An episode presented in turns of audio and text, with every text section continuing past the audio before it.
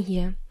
Und heute zum Start in die Woche, nach dem 9. November, dachte ich mir, ich gebe euch mal das Gespräch, das ich mit Ilko Sascha Kowalczuk geführt habe. Wir reden zwei Stunden über die Biografie, die er über Walter Ulbricht geschrieben hat. Nur den ersten Teil. Der zweite Teil folgt im Februar 2024 und da besucht mich Sascha dann nochmal. Dann wird es richtig spannend. Denn der zweite Teil der Biografie über Walter Ulbricht spielt ab dem Jahr 1945. Und das ist ja für mich, so als Ossi, die sich auch für DDR-Geschichte interessiert, ähm, besonders interessant. Denn da ist dann richtig Fleisch am Knochen, historisch gesehen. Ähm, nichtsdestotrotz ist der erste Teil von Walter Ulbrichts Biografie etwas, von dem ich nicht gedacht hätte, dass es mich interessiert. Aber es ist eine unglaublich gut geschriebene Biografie.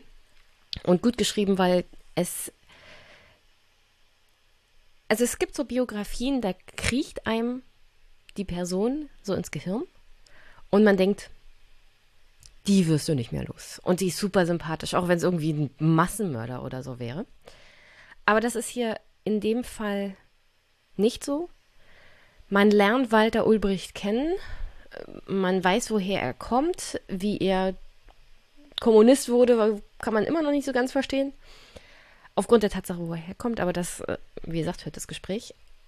Aber man lernt ihn halt so als Person kennen.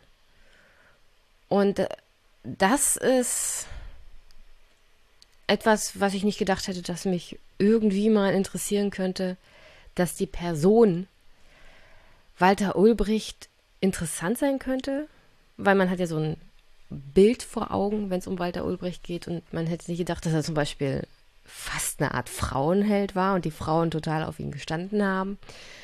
Und äh, ja, und es ist auch sehr, sehr interessant, wie Ilko Sascha darüber geschrieben hat, wie Walter Ulbricht halt die Zeit in Moskau erlebt hat, überlebt hat und für wen er sich eingesetzt hat und für wen nicht. Also es gab dann eine Phase in seinem Leben, da war er mit einer Frau zusammen, die geriet dann auch unter Stalin in Verdacht, nicht so hundertprozentig treue Kommunistin zu sein.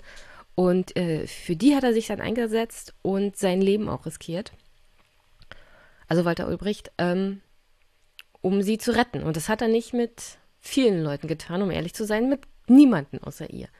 Also doch etwas, also eine Seite an Walter Ulbricht, die ich so noch nicht kannte. Das macht ihn mir jetzt nicht zwangsweise sympathischer, weil alle anderen hat er ja sterben lassen. Aber äh, da war halt ein Mensch auch da, ja. Insofern kann ich euch die Biografie, vor allem erstmal den ersten Teil, wärmstens empfehlen. Walter Ulbricht, ein deutscher Kommunist, erschienen im CH Beck Verlag. Das Buch findet ihr in den Show Notes und ich hoffe, ihr habt einen wunderschönen 9. November, ein schönes Wochenende und habt jetzt viel Freude an dem Gespräch, das ich mit Ilko Sascha Kowalczuk über Walter Ulbricht hatte und ja, enjoy.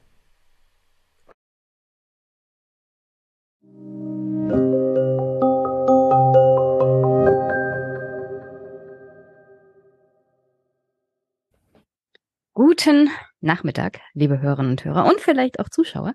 Ich habe heute einen Gast und zwar Ilko Sascha Kowalczuk. Hallo, Ilko Sascha. Hallo. Oder nur Ilko oder nur Sascha. Wie hättest du es denn gerne? Also, für 95 Prozent der Menschen bin ich Ilko. und insofern auch äh, Ilko. Nur meine Mama, meine okay. Schwester, meine Frau sagen Sascha.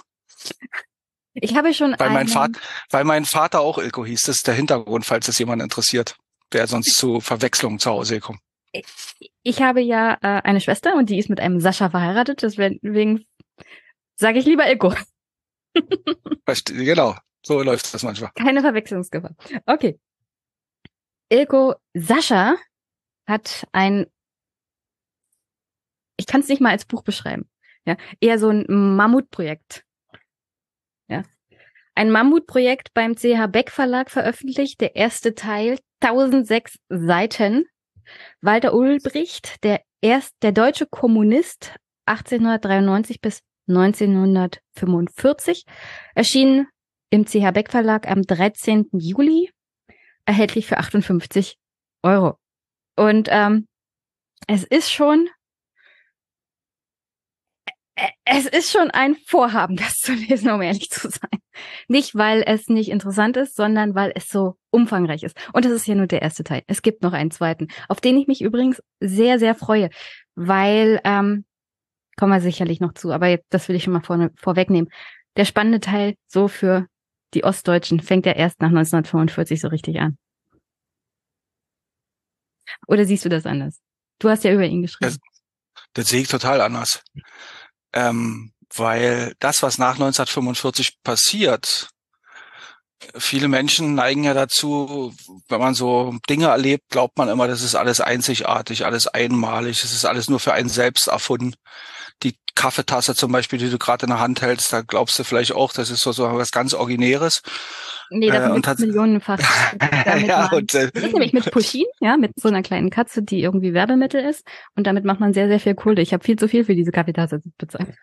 Genau, und, äh, und in der Geschichte ist das auch so, dass äh, vieles, was wir selbst um uns herum erleben, alles nicht so neu, alles nicht so einzigartig, alles nicht so äh, unerklärlich ist, wie wir als Zeitzeugen das oft glauben. Und so war das auch mit der DDR. Vieles, was in der DDR passierte, äh, vieles, was äh, die DDR grundierte, äh, hat äh, tiefere historische Wurzeln, die äh, eben weit vor 1945 zurückreichen.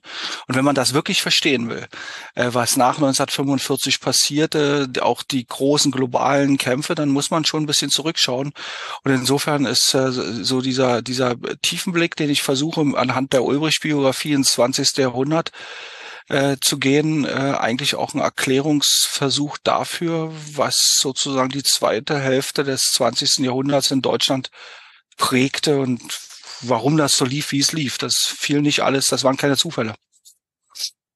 Das stimmt nun auch wieder. Natürlich, ähm, der zweite Teil ist ohne den ersten Teil auch gar nichts. Ja? Also du versuchst ja in einem den Walter näher zu bringen, an der Walter Ulbricht. Wer ist das eigentlich? Die Person, der Politiker. Muss sagen, äh, so richtig nahe gekommen bin ich Walter Ulbricht immer noch nicht. Ähm, aber da, da kannst du vielleicht auch erklären als Autor, wie nahe dir Walter Ulbricht mittlerweile gekommen ist. Aber ich greife so sehr vor, weil das nicht alles so aufregt und mitnimmt. Und äh, weil das alles so spannend ist, kommen wir nochmal zu dir. Du bist 1967 in Ostberlin geboren, Historiker und Publizist mit dem Schwerpunkt natürlich Aufarbeitung der SED-Diktatur. Du hast mal von dir selber gesagt, ich bin diktaturgeschädigt. Was meinst du denn damit? Ja, ja, das hat die Frankfurter Allgemeine Sonntagszeitung in einem großen Interview mit mir auch noch zur Überschrift gemacht. Äh, das äh, ist natürlich sehr provokativ gemeint, aber ähm, viele Menschen glauben, auch heute noch, dass ähm, die gesellschaftlichen Verhältnisse, in denen sie groß werden, in denen sie leben, in denen sie sich bewegen, mit ihnen nichts machen würde. Äh, und das ist natürlich, äh, aus meiner Beobachtung stimmt das nicht. Und für eine Diktatur stimmt das äh, schon gar nicht. Denn wenn man in einer Diktatur groß wird, sozialisiert wird, dort lebt, dann äh, passt man sich in einer gewissen Hinsicht den Verhältnissen auch an, ganz egal auf welcher Seite man steht übrigens. Egal ob man ein feuriger Mitläufer ist oder ein, ein überzeugter äh, Systemträger oder ob man auch ein Widerständler ist oder ein Oppositioneller. In jedem Falle ist man anders als übrigens in der Freiheit und in der Demokratie unentwegt gezwungen, sich zu positionieren und sich mit dem System auseinanderzusetzen. Äh, und, äh, und das kommt noch etwas Zweites hinzu, Diktaturen äh, und gerade die kommunistische Diktatur, aber auch andere Diktaturtypen, äh, ist es wesenseigen, dass sie also eine eigene Ideologie ausprägen und diese Ideologie unentwegt überall verkünden, im Schulunterricht, auf Straßen, in den Medien, auf der Arbeit, äh, bei der Armee, an der Universität, egal wo man ist. Das ist heute im Iran so, das ist heute in Russland so und das war auch in den kommunistischen Diktaturen des Ostblocks so. Und man kommt von dieser Omnipräsenz der Ideologie, von diesem, äh, von dieser ideologischen Dauerfeuer, kommt man einfach, äh, da bleibt man nicht verschont. Und jetzt gibt es äh, verschiedene Varianten, sich damit äh, sozusagen dazu zu positionieren. Zum Beispiel eine aktiven Auseinandersetzung. Das ist meines Erachtens die einzige Art und Weise, wie man es schaffen kann, diese Ideologie zu überwinden. Oder man äh, beschäftigt sich gar nicht weiter damit, lässt sich berieseln und viele Menschen glauben, dass sie sind resistent dagegen und das äh, tut ihnen äh, nichts. Äh, das stimmt aber nicht, weil ganz viel über diese Omnipräsenz und diese Dauerbeschallung bleibt einfach hängen. Und wenn das nur, das sind natürlich immer nur Versatzstücke, aber die machen etwas mit einem. Und äh, das, da sind wir jetzt bei eigentlich beim anderen Thema, was mich seit vielen Jahren umtreibt und äh, so, das ist Ostdeutschland äh, oder postkommunistische Raum und äh, da sieht man, wie eng das alles zusammenhängt. Und insofern habe ich in diesem Interview ganz bewusst gesagt, jawohl, natürlich, ich komme aus einer Diktatur, also bin ich diktaturgeschädigt, äh, weil ich eben äh, mich mit Dingen beschäftigt habe. Bei mir lief das nur ein bisschen anders, weil ich mich immer sehr offensiv damit auseinandergesetzt habe.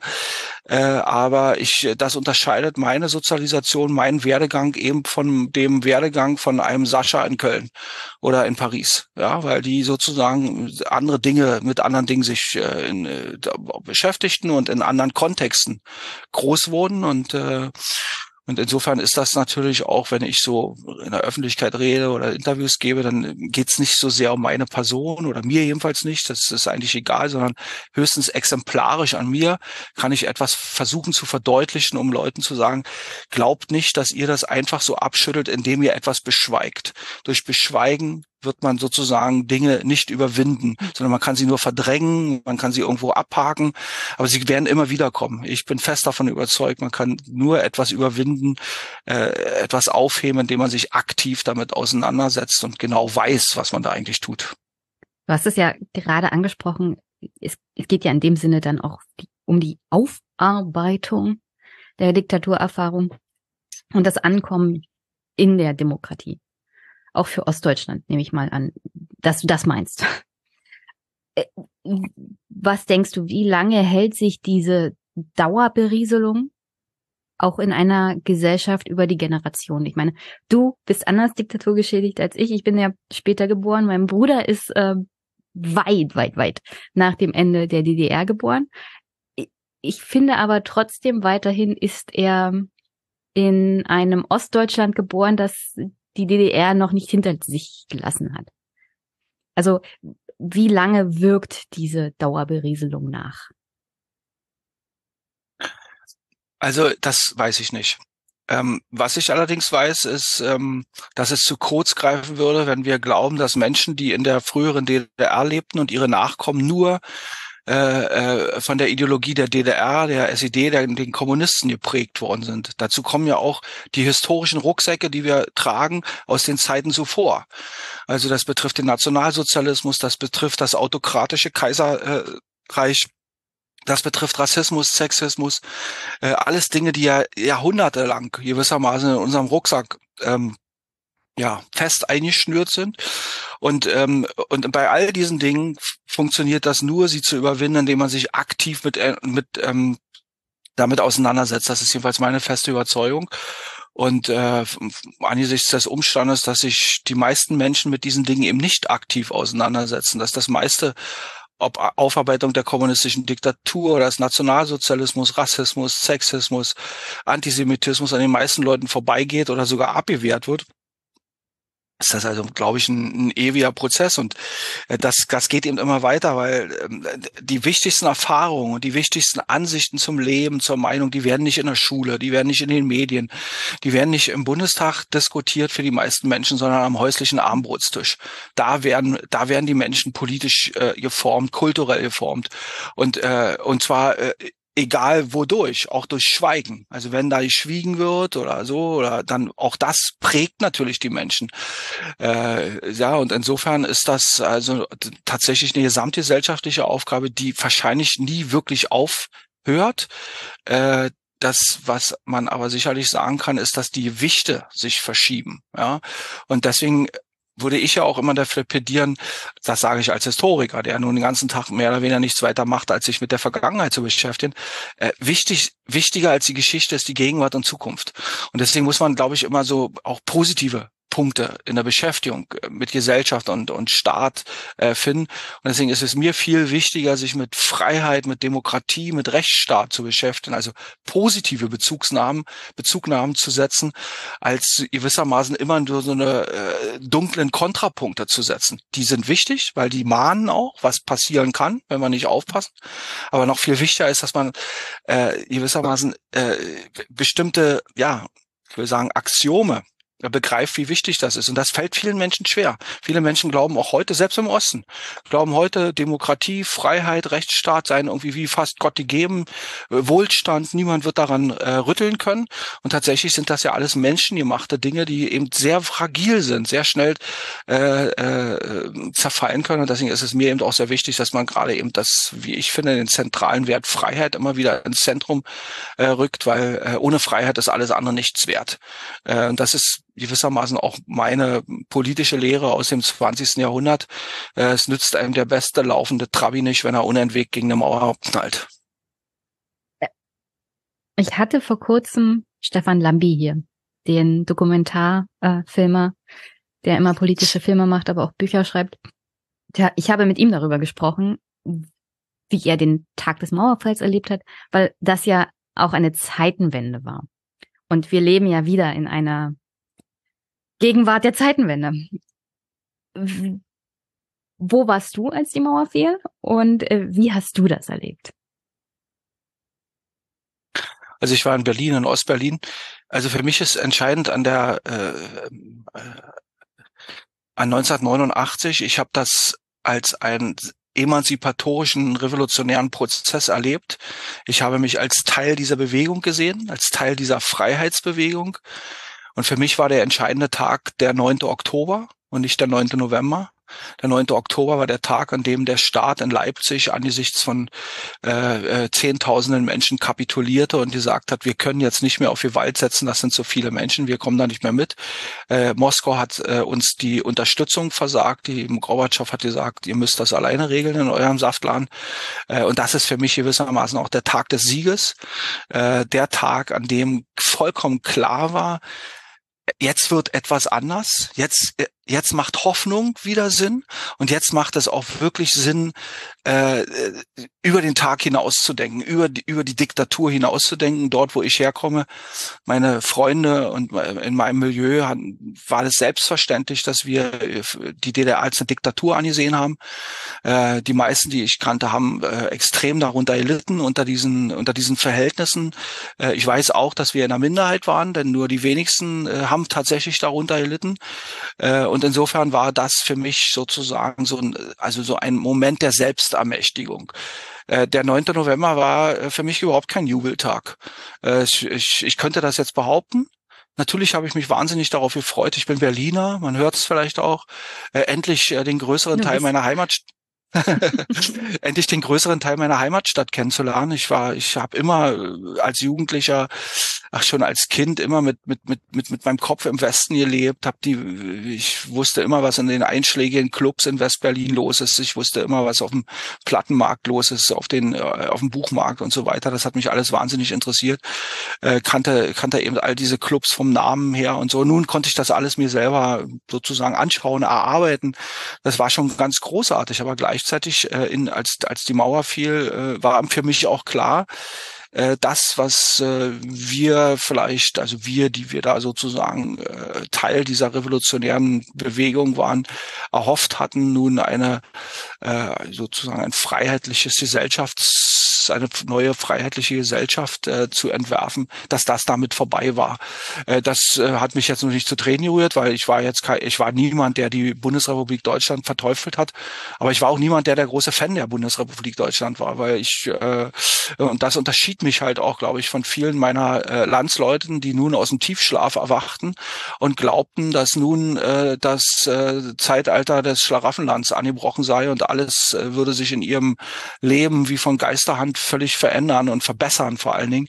Äh, ich war jung, ich hatte, ich hatte weder diesen Glauben, aber ich hatte die Hoffnung, dass ich jetzt äh, andere Dinge be, be, ähm, äh, machen könnte. Also insofern hatte ich eine sehr ambivalente Haltung. Ja? Also ich bin sozusagen, ich war eben nicht jemand, der die äh, Wiedervereinigung sofort wollte, sondern ich äh, träumte davon äh, von einem, einem einer Annäherung auf äh, sozusagen auf Augenhöhe nach äh, einer Wiedervereinigung nach Artikel 146 des Grundgesetzes, also über die Einberufung einer verfassungsgebenden Versammlung, was vorausgesetzt hätte, dass Ostdeutschland, die damalige DDR, sich selbst erstmal selbst demokratisiert hätte.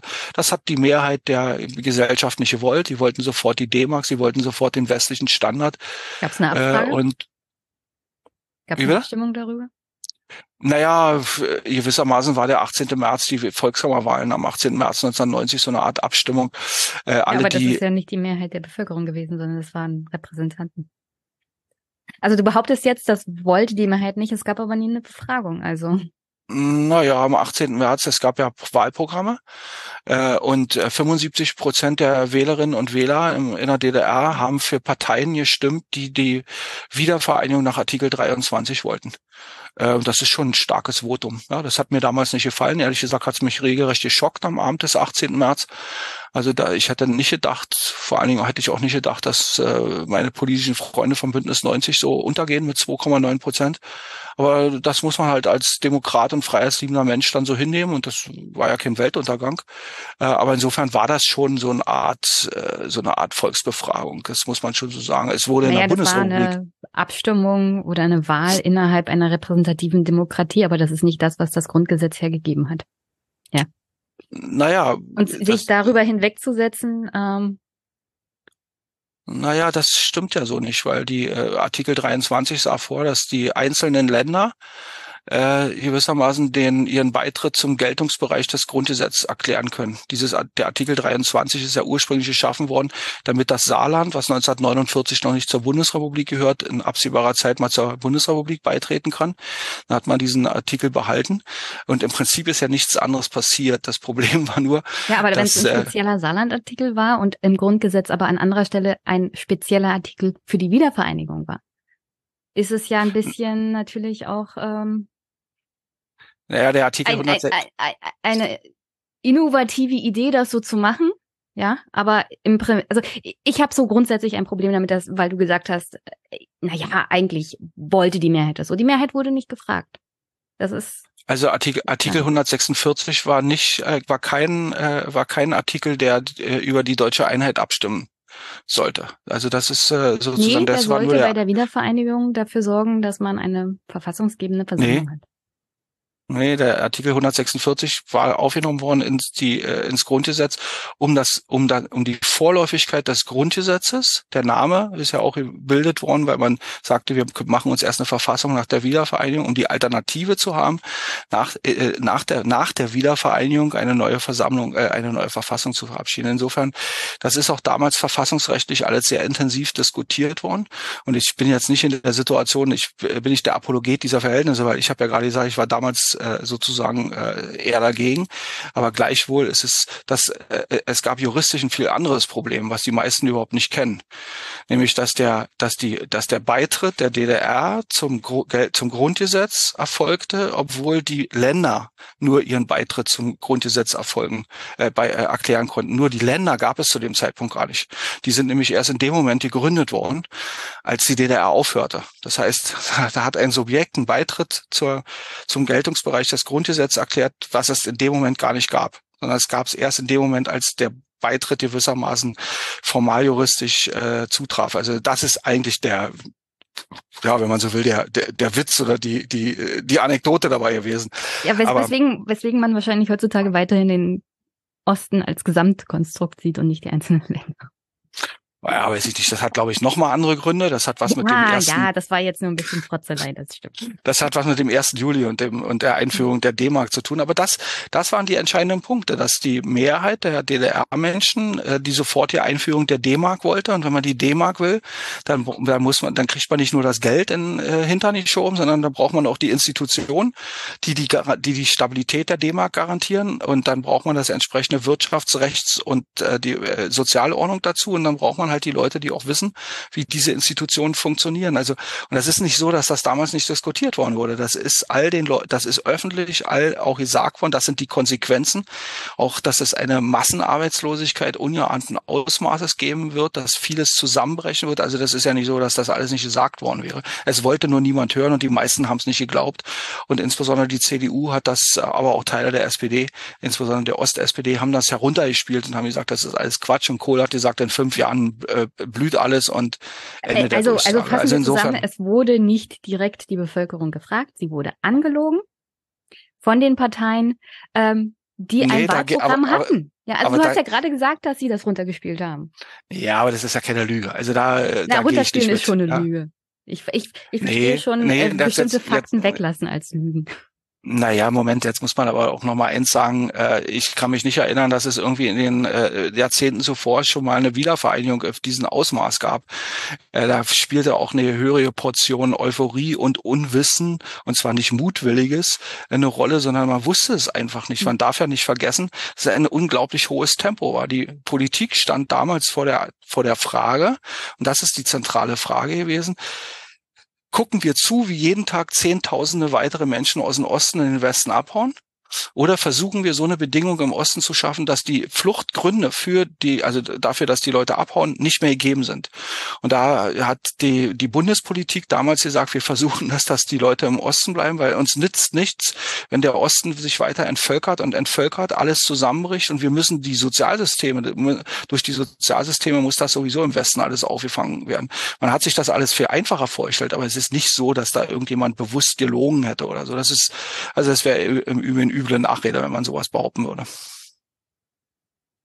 Ich habe nur gesagt, was du gesagt hast. Sie haben Informationen weggelassen, was für mich persönlich schon Lügen bedeutet. Oder Sachen runterspielen. Und Euphorie kann ich ja verstehen.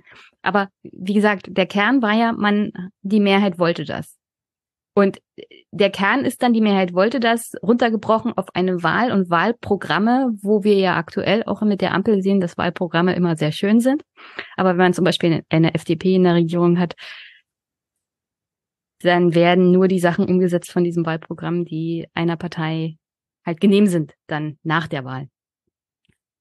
Kommen wir mal zurück zu dem Buch und dem Thema. Was hätte denn Walter zu dem Mauerfall gesagt? Keine Ahnung.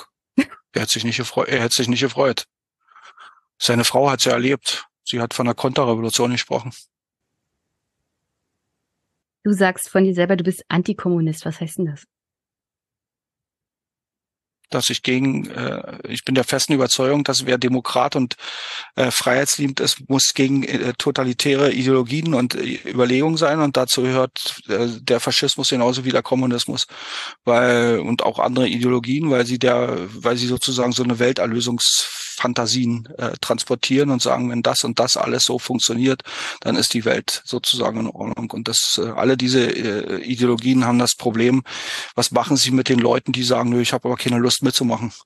Äh, da bleibt immer nur Gewalt. Und, mhm. äh, und deswegen glaube ich, dass jeder, der darüber, der ein bisschen Ahnung davon hat, die meisten haben ja keine Ahnung, was Kommunismus bedeutet. Äh, die reden immer nur so. Das ist so wie heute, dass irgendwie alle irgendwie über Russland und Ukraine reden und äh, im Kern keine Ahnung davon haben, was sich da vor Ort wirklich abspielt. Äh, und, äh, und das ist sozusagen mit dem Kommunismus oder der kommunistischen Idee ja ganz genauso. Und insofern sage ich das ganz bewusst und offensiv, jawohl, ich bin Antikommunist, weil ich gegen totalitäre Ideologien bin. Deswegen habe ich gefragt. Ich weiß ja auch nicht, ja. was du unter Kommunist verstehst, ja. Für zum Beispiel Amerikaner ist ja ein Sozialdemokrat schon ein Kommunist. Manchmal. Naja. Also. Welche Beziehung hast du eigentlich zur Nachfolgepartei der SED, also der PDS und dann der Linken? Wie siehst du diese Parteien heute? Also ich war, äh, ich war 1990 für die Auflösung und Verbot der SED und der PDS ganz klar und bin habe dann später äh, mich revidiert und war später ähm, ganz froh, dass, äh, dass, dass die nicht verboten worden sind, nicht aufgelöst worden sind, weil äh, zumindest die ersten 15 Jahre die PDS äh, dafür sorgte, dass dieses postkommunistische Milieu friedlich äh, in die deutsche Einheit ähm, sozusagen hinübergetragen wurde äh, dass es nicht äh, in der Illegalität irgendwo vor sich hin grummelte und so, sondern dass es dann Raum gab, öffentliche Räume, wo Kritiker des Wiedervereinigungsprozesses, Kritiker von Deutschland sich legal, auch radikal äußern konnten. Und insofern hat die PDS womöglich wider Willen äh, einen Teil dazu beigetragen, dass dieser komplizierte Transformationsprozess in den 90er und Nuller Jahren friedlich blieb. Das ist sozusagen äh, das, was ich ihr historisch auch anlasten würde äh, oder gut schreiben würde, anlasten würde ich ihr, dass sie äh, äh, äh, sozusagen ihre historischen Wurzeln nie wirklich gekappt hat und sich in der Breite damit auch nicht äh, ehrlich genug auseinandergesetzt hat. Ehrlich genug hätte ja heißen, dass sie irgendwann offengelegt hätte, wo die ganzen Milliarden nun abgeblieben sind äh, und, und, und viele andere, also die, die sozusagen äh, nicht mehr aufgetaucht sind. Ähm, formal existiert die SED immer noch äh, weil also die ähm, äh, im Vereinsregister steht eben SED und die sind ein paar Mal umbenannt worden, erst in äh, äh PDS und dann in Linkspartei. Es fand auch keine, wie das immer behauptet wird von der Partei, keine Vereinigung von WASG und, äh, und PDS statt, sondern die WASG-Mitglieder sind in dem historischen Moment, in dem die PDS sich in Linkspartei umbenannte, der Linkspartei beigetreten. Also der also, ehemaligen SED. Genau, naja, und wenn man jetzt ins Vereinsregister schaut, ganz formal juristisch, dann steht da SED und dann ist durch, mhm. da ist sozusagen durchgestrichen kommt PDS und, und, und Linkspartei. Aber natürlich hat die Linkspartei heute nicht mehr sehr viel mit der alten SED oder auch mit der PDS zu tun. Das hat vor allen Dingen biologische Gründe. Die Partei ist ja viel, die Partei ist viel kleiner geworden, sind sehr viele junge Leute drin, die auch gar nicht mehr wissen, was das sozusagen, äh, wo die herkommt. Es gibt eine, äh, bei der PDS war das schon so eine deutliche Land-Stadt-Differenz immer, immer ein Unterschied, wie die Partei in den Universitätsstädten Ostdeutschlands agiert und wie sie auf dem Plattenland agiert. Das war schon äh, auch in den 90er Jahren so. Da war die PDS auch äh, in den 90er Jahren zum Beispiel für Rassismus äh, äh, anfällig, während sie, weil auf dem Plattenland in Ostdeutschland das en vogue war, während sie natürlich in, in den Universitätsstädten Ostdeutschlands ganz anders plakatierte, ganz anders äh, agitierte. Naja, und jetzt ist das bloß noch ein Trauerspiel. Ähm, ich denke, die zerlegen, sie haben sich jetzt selber zerlegt. Äh, ich finde das äh, interessant, weil ähm, das, was ich der SED eigentlich am meisten anlaste, ist, dass sie durch ihre pure Weiterexistenz, obwohl ich das ja jetzt ein bisschen positiver dargestellt habe, sie es unmöglich gemacht hatten, dass es äh, links von der SPD eine äh, linke demokratische Freiheitspartei gibt, was ich glaube, was fürs politisch genau, was fürs politische Spektrum glaube ich sehr sehr wichtig wäre. Und naja, jetzt muss man mal abwarten, was passiert, wenn äh, die Linkspartei sich pulverisiert, jedenfalls äh, wahrscheinlich erstmal aus den Parlamenten immer weiter rausfliegt und wahrscheinlich ja, wie es aussieht, zu einer Spaltung, zu einer weiteren Spaltung kommt. Und vielleicht gibt's ja dann die Chance, äh, dass man, dass da noch mal ein neues interessantes Parteienprojekt startet. Ich habe es mir an einer Stelle hier aufgeschrieben. Wir kommen stückchenweise zu dem Buch, aber ich habe so immer mal wieder das Gefühl, dass es ein geschichtliches Echo gibt innerhalb der linken Kräfte Deutschlands. Oder vielleicht ist es auch generell ein Problem linker Kräfte auf der Welt. Dass sie sich sehr viel intern zerstreiten und manchmal sogar mehr lieber zum Beispiel der Sozialdemokratie die Augen auskratzen würden, als einen NSDAP-Reichstagspräsidenten zu verhindern.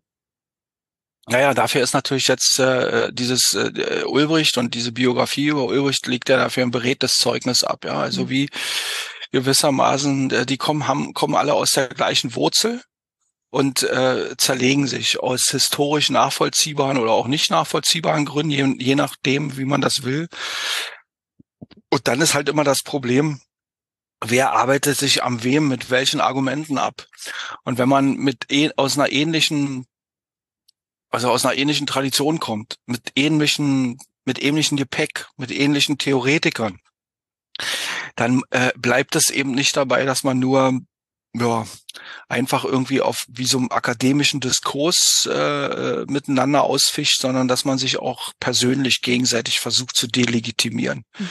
Und das ist ja gewissermaßen so eine Geschichte, die man dann in der Weimarer Republik sehr gut beobachten kann. Aber wenn man sich die K-Gruppenbewegung in der alten Bundesrepublik anschaut, ja, die, das war ja ganz, ganz genau das Gleiche. Ja, die K-Gruppe 1 ist auch lieber mit Dachlatten auf K-Gruppe 2 losgegangen, weil die einen fanden Mao toll und die anderen Hotscher und die dritten Pol Pot. Ich meine, die waren alle durchgeknallt und verrückt, um es mal so zu sagen. Ja, also sowohl die äh, Diktatoren wie diese komischen K-Gruppen. Äh, und, äh, und dann haben sie sich aber trotzdem gegenseitig die, äh, die, die, die, die Köpfe eingehauen, statt ihrem, wie sie das genannt hätten, ihrem Klassenfeind. Dafür hatten sie ja keine Kraft mehr und die anderen haben sowieso alle mehr oder weniger über sie gelacht. Also es ist schon, aber es ist eben nicht nur lächerlich, sondern es ist, ist natürlich auch so ein Ausdruck dieser, dieser, dieser Verzweiflung, äh, die da auch so herrscht, auch der Verinselung. Ja? Und umso kleiner die Sekten, die sich dann bilden, und das war auch in der Weimarer Republik so, war ja nicht nur KPD und SPD, sondern es gab ja irgendwie noch äh, Dutzende weitere Splittergruppen und äh, die äh, sozusagen umso kleiner die wurden und, und waren, umso dogmatischer und verrückter wurden die auch. Äh, ich meine, ich kann es ähm, historisch politisch nachvollziehen, warum sich diese Gruppen intern, du hast es ja auch gerade sehr gut beschrieben, weil sie alle von der gleichen Wurzel kommen und jeder meint, die Wahrheit über den, die Ideologie und die Politik zu kennen. Und da ist es unausweichlich, dass man sich gegenseitig dann an die Gurgel geht. Nur mir fällt halt auf, dass es vor allem bei Linken besonders extrem ist.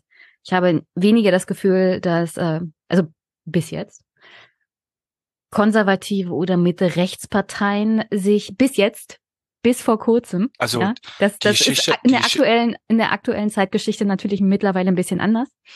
Aber, aber die Geschichte des, die Geschichte des Katholizismus ist, äh, ja, ist ja, das stimmt, Quatsch. Das stimmt jetzt natürlich auch wieder. es, vielleicht fällt es einem nur so sehr auf, weil man auch in der medialen Betrachtung mehr den Streit von Linken präsentiert bekommt als von Rechten oder von Katholiken und Evangelien. Hast du natürlich völlig recht. Ähm, wie lange hast du eigentlich an dem ersten Teil mit den 1006 Seiten, wovon man 777 übrigens lesen kann? Es gibt einen sehr, sehr großen Anhang natürlich mit Quellenbezug. Dafür danke. Ähm, wie viel hast du eigentlich, wie lange hast du eigentlich dafür gebraucht, das zu schreiben? Und wie viel Seiten wird der zweite Teil haben? Der zweite wird genauso umfangreich sein. Also der ist ja schon fertig auch. Mhm. Äh, naja, es ist, es ist immer schwierig für einen Wissenschaftler so eine Frage, wie lange hast du dafür gebraucht, äh, zu antworten, weil äh, es gibt halt mehrere Ebenen. Wie lange habe ich mich für Ulrich äh, interessiert? Wie lange habe ich mich mit Ulrich beschäftigt? Das ist im Falle von Ulrich wirklich, der hat mein ganzes Leben war der irgendwie da und präsent und ich habe mich mit dem auch schon in der DDR-Zeit beschäftigt. Das, ich beschreibe das auch im, im, im zweiten Band in so einer Art persönlichen Nachbetrachtung. Da erzähle ich mal so ein bisschen, wie, wie oft mir Ulrich, also als Kind oder als ähm, äh, Jugendlicher er mir über den Weg lief, obwohl er schon lange tot war und ich mit, mich mit ihm beschäftigt habe und so. Da gibt's dann auch einen ganz tollen Brief, den mir Werner Mittenzwei, der Brecht-Biograf, 1987 schrieb. Also da war ich 20 Jahre alt und ich schrieb dem einen Brief zu seiner tollen Brecht-Biografie, zwei fette Bände und der antwortet mir und den Brief drucke ich auch ab. Das ist ja, ist ja ein Ding. Äh, ich schreibe hier einen Brief, äh, einen dicken, dicken, dicke Biografie über Brecht und Sie fragen nur nach Ulbricht. Äh, so und dann nach 1990, als ich dann Historiker äh, werden konnte, dann äh, habe ich ja, mich viel mit den 40er, 50er Jahren beschäftigt, viele Bücher geschrieben. Äh, und da spielte Ulbricht halt immer eine große Rolle. Ja, so und dann irgendwann kam die Idee im Verlag auf, eine Biografie zu schreiben und ich fand das interessant. Äh, also erst wollten die, dass ich eine Honecker-Biografie schreibe und da habe ich gesagt, das interessiert mich nicht, das ist mir zu langweilig was sicherlich nicht stimmt, aber ich hatte einfach kein Interesse dafür. Ja. Man muss ja immer so ein gewisses Interesse für jemanden haben. Ja. Andere Leute schreiben über ganz andere Leute äh, Biografien, von denen man sagen würde, what, das, was ist das? Aber äh, dann entwickelt man ja auch so eine Leidenschaft dafür. Und äh, ich fand eben Ulrich äh, deshalb immer äh, am interessantesten eigentlich, weil er da, wenn man so will, der erfolgreichste deutsche Kommunist schlechthin war. Ja? Er hat alles mitgemacht, von der, von der Spaltung der SPD eben bis hin zur Gründung der DDR und er war 20 Jahre in der DDR der die wichtigste Figur oder eigentlich 25 Jahre SBZ DDR hat das alles maßgeblich in der Hand gehabt.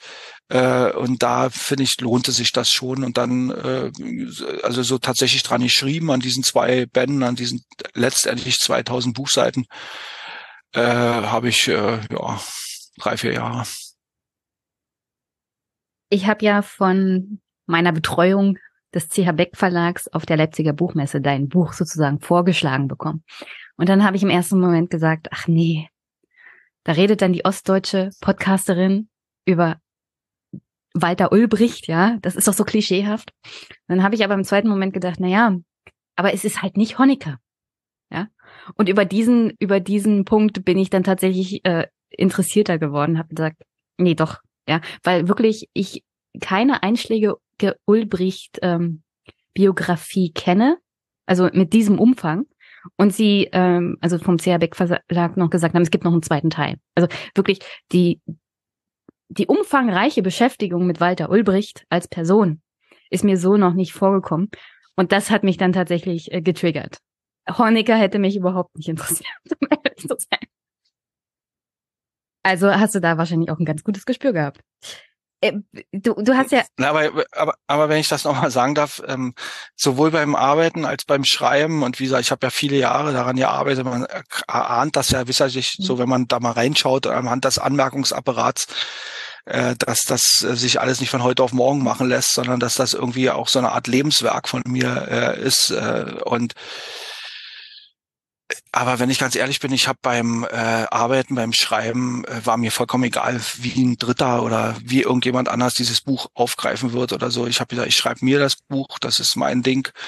Äh, und mir ist egal, was äh, irgendwann später, wer auch immer was dazu sagen wird. Ja, dass das jetzt irgendwie doch ganz gut angenommen wird oder zumindest medial sehr gut, äh, das ist ein schöner Nebeneffekt für mich, aber äh, das ist äh, und ich sage, bei anderen Büchern, die ich geschrieben habe, und ich habe ja schon viele Bücher geschrieben, war das durchaus anders. Da habe ich schon auch LeserInnen oder äh, Öffentlichkeit mit im, im Kopf gehabt. Und das war hier völlig anders. Ich habe gesagt, ich will ein Buch schreiben, von dem ich äh, hoffe, dass es über den Tag hinaus Bestand haben wird äh, und dass ich deutlich von den anderen Ulrich-Biografien, die es gibt, die alle eher publizistisch sind und die alle meines Erachtens sehr oberflächlich sind oder klischeebeladen, eben deutlich absetzt.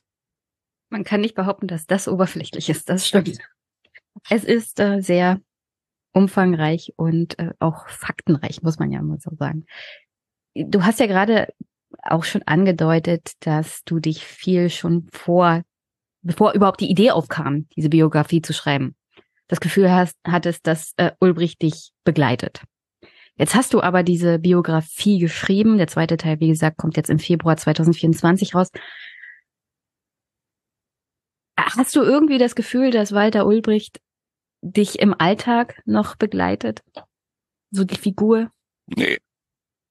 Nee. Ich habe ja, ich habe ja ganz am Ende, als ich mit dem Werk fertig war, ähm, mir Gedanken gemacht und das steht ja am Anfang äh, dieser Biografie, so Überlegungen vom Schreiben einer Biografie, wo ich so methodische Überlegungen anstelle, was macht das eigentlich mit jemand? Und es ist natürlich schon sehr äh, ein großes Problem, wenn man sich jahrelang mit einem Menschen beschäftigt und seinem Werden, seinem Wachsen, seiner äh, seiner Umgebung, ähm, da, da bauen sich natürlich ja, Gefühle irgendwie auf. Ja, so das und, und damit muss man professionell umgehen. Und zwar ist es vollkommen wurscht übrigens, ob das nur negative oder positive Gefühle sind. Es ist auch egal, ob das ein Spitzensportler, ein Rockstar oder ein Politiker oder ein Diktator ist. Man wird immer irgendwie eine, eine, äh, Gefühle aufbauen. Und bei, wenn das so positiv konnotierte Personen sind, so irgendwelche Rockstars oder irgendwelche Supersportler oder weiß der Teufel was, dann nimmt man den Autorinnen in der Regel das auch nicht so übel, wenn die so maßlos übertreiben und alles ist irgendwie goldig und alles ist toll und irgendwie so, ja. Und ich muss sagen, ich habe in meinem Leben schon seit meiner frühesten Jugend äh, Biografien gelesen. Das sind sicherlich im Laufe meines Lebens ein paar tausend äh, dann geworden. Und viele dieser Biografien äh, haben mich genervt. Äh, und zwar deshalb, weil die, äh, äh, die, die Autorinnen, die Biografinnen immer Dinge von Dingen wussten, die sie gar nicht wissen konnten. Also da steht dann irgendwie ihr Protagonist am Strand und dann erfährt man auf einmal, was in dem Kopf vor sich geht und was der denkt und fühlt. Äh, und äh, das mag im Roman toll sein. Das mag auch toll sein, wenn Stefan Zweig sowas schreibt. Aber in der wissenschaftlichen Literatur, im Sachbuch hat sowas nicht zu suchen, weil das einfach, das sind einfach Märchen.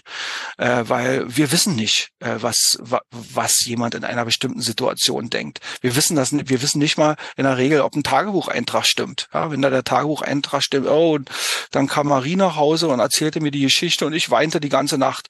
Ja, wir wissen gar nicht, äh, ob das stimmt. Wir wissen auch nicht, ob der das nur geschrieben hat oder die, weil das eben sich irgendwie gut liest oder irgendwie so. Ja, also da muss man immer sehr viel dekonstruieren, sehr viele Quellen nebeneinander legen. Und deswegen habe ich äh, äh versucht, äh, sozusagen das so nüchtern wie möglich alles zu betrachten und eben den Ulbricht äh, im Jahr 1907 eben auch im Jahr 1907 zu belassen und nicht mit meinem Wissen vom Jahr 1970 zu operieren. Und das ist oft ein Problem für viele Biografen, ja, wenn man dann weiß, was dann später passiert und dann ist der auf immer schon als Kind irgendwie ein Arsch gewesen oder was auch immer, ja. Und da sage ich, nee, ich, ich versuche den wirklich immer so nur mit diesem Wissen aus der Zeit zu betrachten. Funktioniert nicht immer, aber was, was mir, glaube ich, also was ich jedenfalls durchgezogen habe, ist, dass ich nie irgendetwas dem in den Mund oder den Kopf lege oder ans Herz, äh, was ich nicht beweisen kann. Ja, und so. Und, und selbst das mache ich immer mit einer gewissen Distanz. Äh, das, das, das, ich kann mir vorstellen, dass Leute die das Lesen auch unbefriedigt lässt. Weil viele lesen natürlich eine Biografie, weil sie irgendwie, die wollen am, am Armbrutstisch mitsitzen oder im, oder im Schlafzimmer dabei sein oder was auch immer und wollen so Dinge erfahren, Intimitäten oder irgendwie so, ja, und äh, ja, und das erfährt man bei mir nicht, weil ganz einfach, dafür gibt es keine Quellen, das weiß ich nicht. Und da werde ich auch jetzt nicht drüber anfangen, äh, rumzuspinnen. Spinner gibt's genug, das können andere machen, ja, und so. Und deswegen ist, ist das dann natürlich manchmal auch ein bisschen nüchtern, aber passt vielleicht auch zu Ulbricht ganz gut, weil er eben so ein sehr nüchterner Typ äh, eben war. Äh, aber der ist mir halt auch nicht zu nahe geworden. Ja, also der ist jetzt nicht so, ich schreibe das ja im äh, ich glaube gleich auf der ersten Seite. Ich, ich würde auch heute nicht unbedingt auf die Idee kommen, ähm, als Wunsch zu haben, ich möchte mit Ulbricht gerne mal Armut essen gehen. Ja, das ist jetzt so, würde man jetzt wahrscheinlich vom Biografen erwarten, dass man sagt, so klar, äh, würde ich jetzt auch nicht ausschlagen, aber ist an sich nicht äh, sozusagen, also ich, ich äh, wäre jetzt nicht so mein, meine Hauptidee, ja, sondern der blieb mir schon auf eine Art und Weise eben auch fremd. Aber äh, ich habe eben auch gerade in der Biografie bis 1945, das muss ich ganz klar sagen, äh, durch meine Methode eben auch äh, an vielen Punkten Respekt äh, äh, vor seinem Weg, vor seinem, vor seinem Agieren. Und äh, ich habe ja auch äh, das versucht, immer so in größere Kontexte einzubetten, äh, was eben bislang nicht, meines Erachtens nicht hinreichend genügend gemacht wurde. Und da sieht man dann eben natürlich auch, dass Ulrich, so wie er agierte, eben nicht kein Solitär war, sondern um ihn herum ganz viele ganz ähnlich äh, äh agierten aus ganz unterschiedlichen Gründen. Und das äh, so und das dann dadurch wird eben auch nochmal deutlich, wie zufällig auch sein Überleben war letztendlich. Ja, also dass der praktisch bis 45 äh, überhaupt lebte, war ein Zufall, weil die meisten Kommunisten schafften es nicht bis 45. Es gibt ja einen Part in dem Buch, das, da habe ich ein Merkzettelchen ran gemacht und habe einfach nur Terror in Moskau drüber geschrieben. Da geht's um die Verhaftung und dann den Tod auch von Hugo Eberlein. Und da gibt's einen Brief, wie er, ja. wie er dann schildert, was mit ihm gemacht wurde. Und das ist dann schon heftig. Vielleicht kommen wir noch zu. Was du gemeint hast, ist tatsächlich die ersten zwei Sätze. Walter Ulbricht war mir immer fremd. Er ist mir auch beim Schreiben dieser Biografie nicht zu nah geworden. Ich glaube, das meintest du. Mhm. Und um ehrlich zu sein, auch wenn du das so in den Anfang geschrieben hast und der Leser davon natürlich auch ein bisschen beeinflusst ist, so nach 700 Seiten, kann man das auch bestätigen. Also Walter Ulbricht ist mir als Person weiterhin fremd. Ja, er ist mir nicht, nicht sympathisch geworden als Mensch so. Ich meine, man, man lernt auch über sein Privatleben Dinge und dann sagt man, ja, ist schön. Aber äh, das heißt nicht, dass er ihm einem irgendwie ans Herz gewachsen ist. Und das finde ich, um ehrlich zu sein, auch sympathisch an einer Biografie, ja. Ich, ich möchte ja was über die Person lernen, aber ich muss nicht das Gefühl haben, wenn ich das Buch zuschlage, das wäre dann irgendwann mein Freund gewesen, wenn ich ihn zu dieser Zeit kennengelernt habe hätte. Und das finde ich eigentlich ganz, das ist eine gute Biografie, ja. man merkt, dass du mit professioneller Distanz eines Historikers diese Biografie geschrieben hast. Das hat mir daran auch sehr, sehr gut gefallen. Wenn du Walter Ulbricht jemals getroffen hättest, welche Frage hättest du ihm gestellt? Ich hätte ihn nach den Verhältnissen in Moskau gefragt. Also wie das sich konkret äh, abspielte, dass äh, also die die, die Diskussionslinien und die Entscheidungslinien zwischen der Kommentarführung, zwischen der KPD und welche Rolle Stalin dabei spielte. Das sind so Dinge, die man auch, äh, obwohl ich nun wirklich abertausende Quellen dazu gelesen habe, am Ende des Tages eben wirklich sehr schlecht rekonstruiert bekommt. Warum? Ähm, das ist ganz einfach, weil natürlich, das ist heute so wie damals, vieles, was wichtig ist, wird nicht verschriftlicht. Und wir können äh, eben, wir bauen nun auf im hohen Maße auf schriftlichen Quellen. Ja, klar. Ich meine, wir haben dann noch so Erinnerungen und so, aber die sind ja auch immer alle sehr ja. problematisch. Das problematisiere ich ja öfter in dem Buch, wie schwierig das, das mit den, bitte. mit, mit den, mit den äh, Erinnerungen. Und da, äh, und, und, und da hätte ich gerne, würde ich, hätte ich gerne mit ihm mal drüber gesprochen, wie das also eigentlich ganz konkret ablief. Ja, so, ich meine, man, ich, klar, ich habe jetzt so nach vielen Jahren, Jahrzehnten Beschäftigung mit der Materie so eine Ahnung, aber ich muss auch wirklich sagen, ich habe nur so eine Ahnung. Ich kann mir das äh, sozusagen, bestimmte Dinge kann ich mir einfach immer noch nicht so richtig vorstellen, obwohl ich wirklich viele Quellen gelesen habe, wie das eigentlich ablief. Das hätte ich gerne äh, äh, von ihm erfahren. Und dann das andere, was ich gerne, äh, das hat sich aber erst so im Laufe der der Erarbeitung der Biografie russischer. Ich hätte gerne mit ihm mal so über die Revolution 1918 und die Jahre bis 1923 gesprochen. So, also dann die Gründung der KPD, wie das eigentlich ganz konkret äh, ablief, wie, wie, wie ich mir das organisatorisch vorstellen muss, wie mir die Mobilisierung vorstellen muss, bis hin dann eben zu der gescheiterten Revolution im Oktober 1923. Äh, und Ulrich war ja bei all diesen Dingen so dabei. Da, äh, das hätte mich äh, schon interessiert.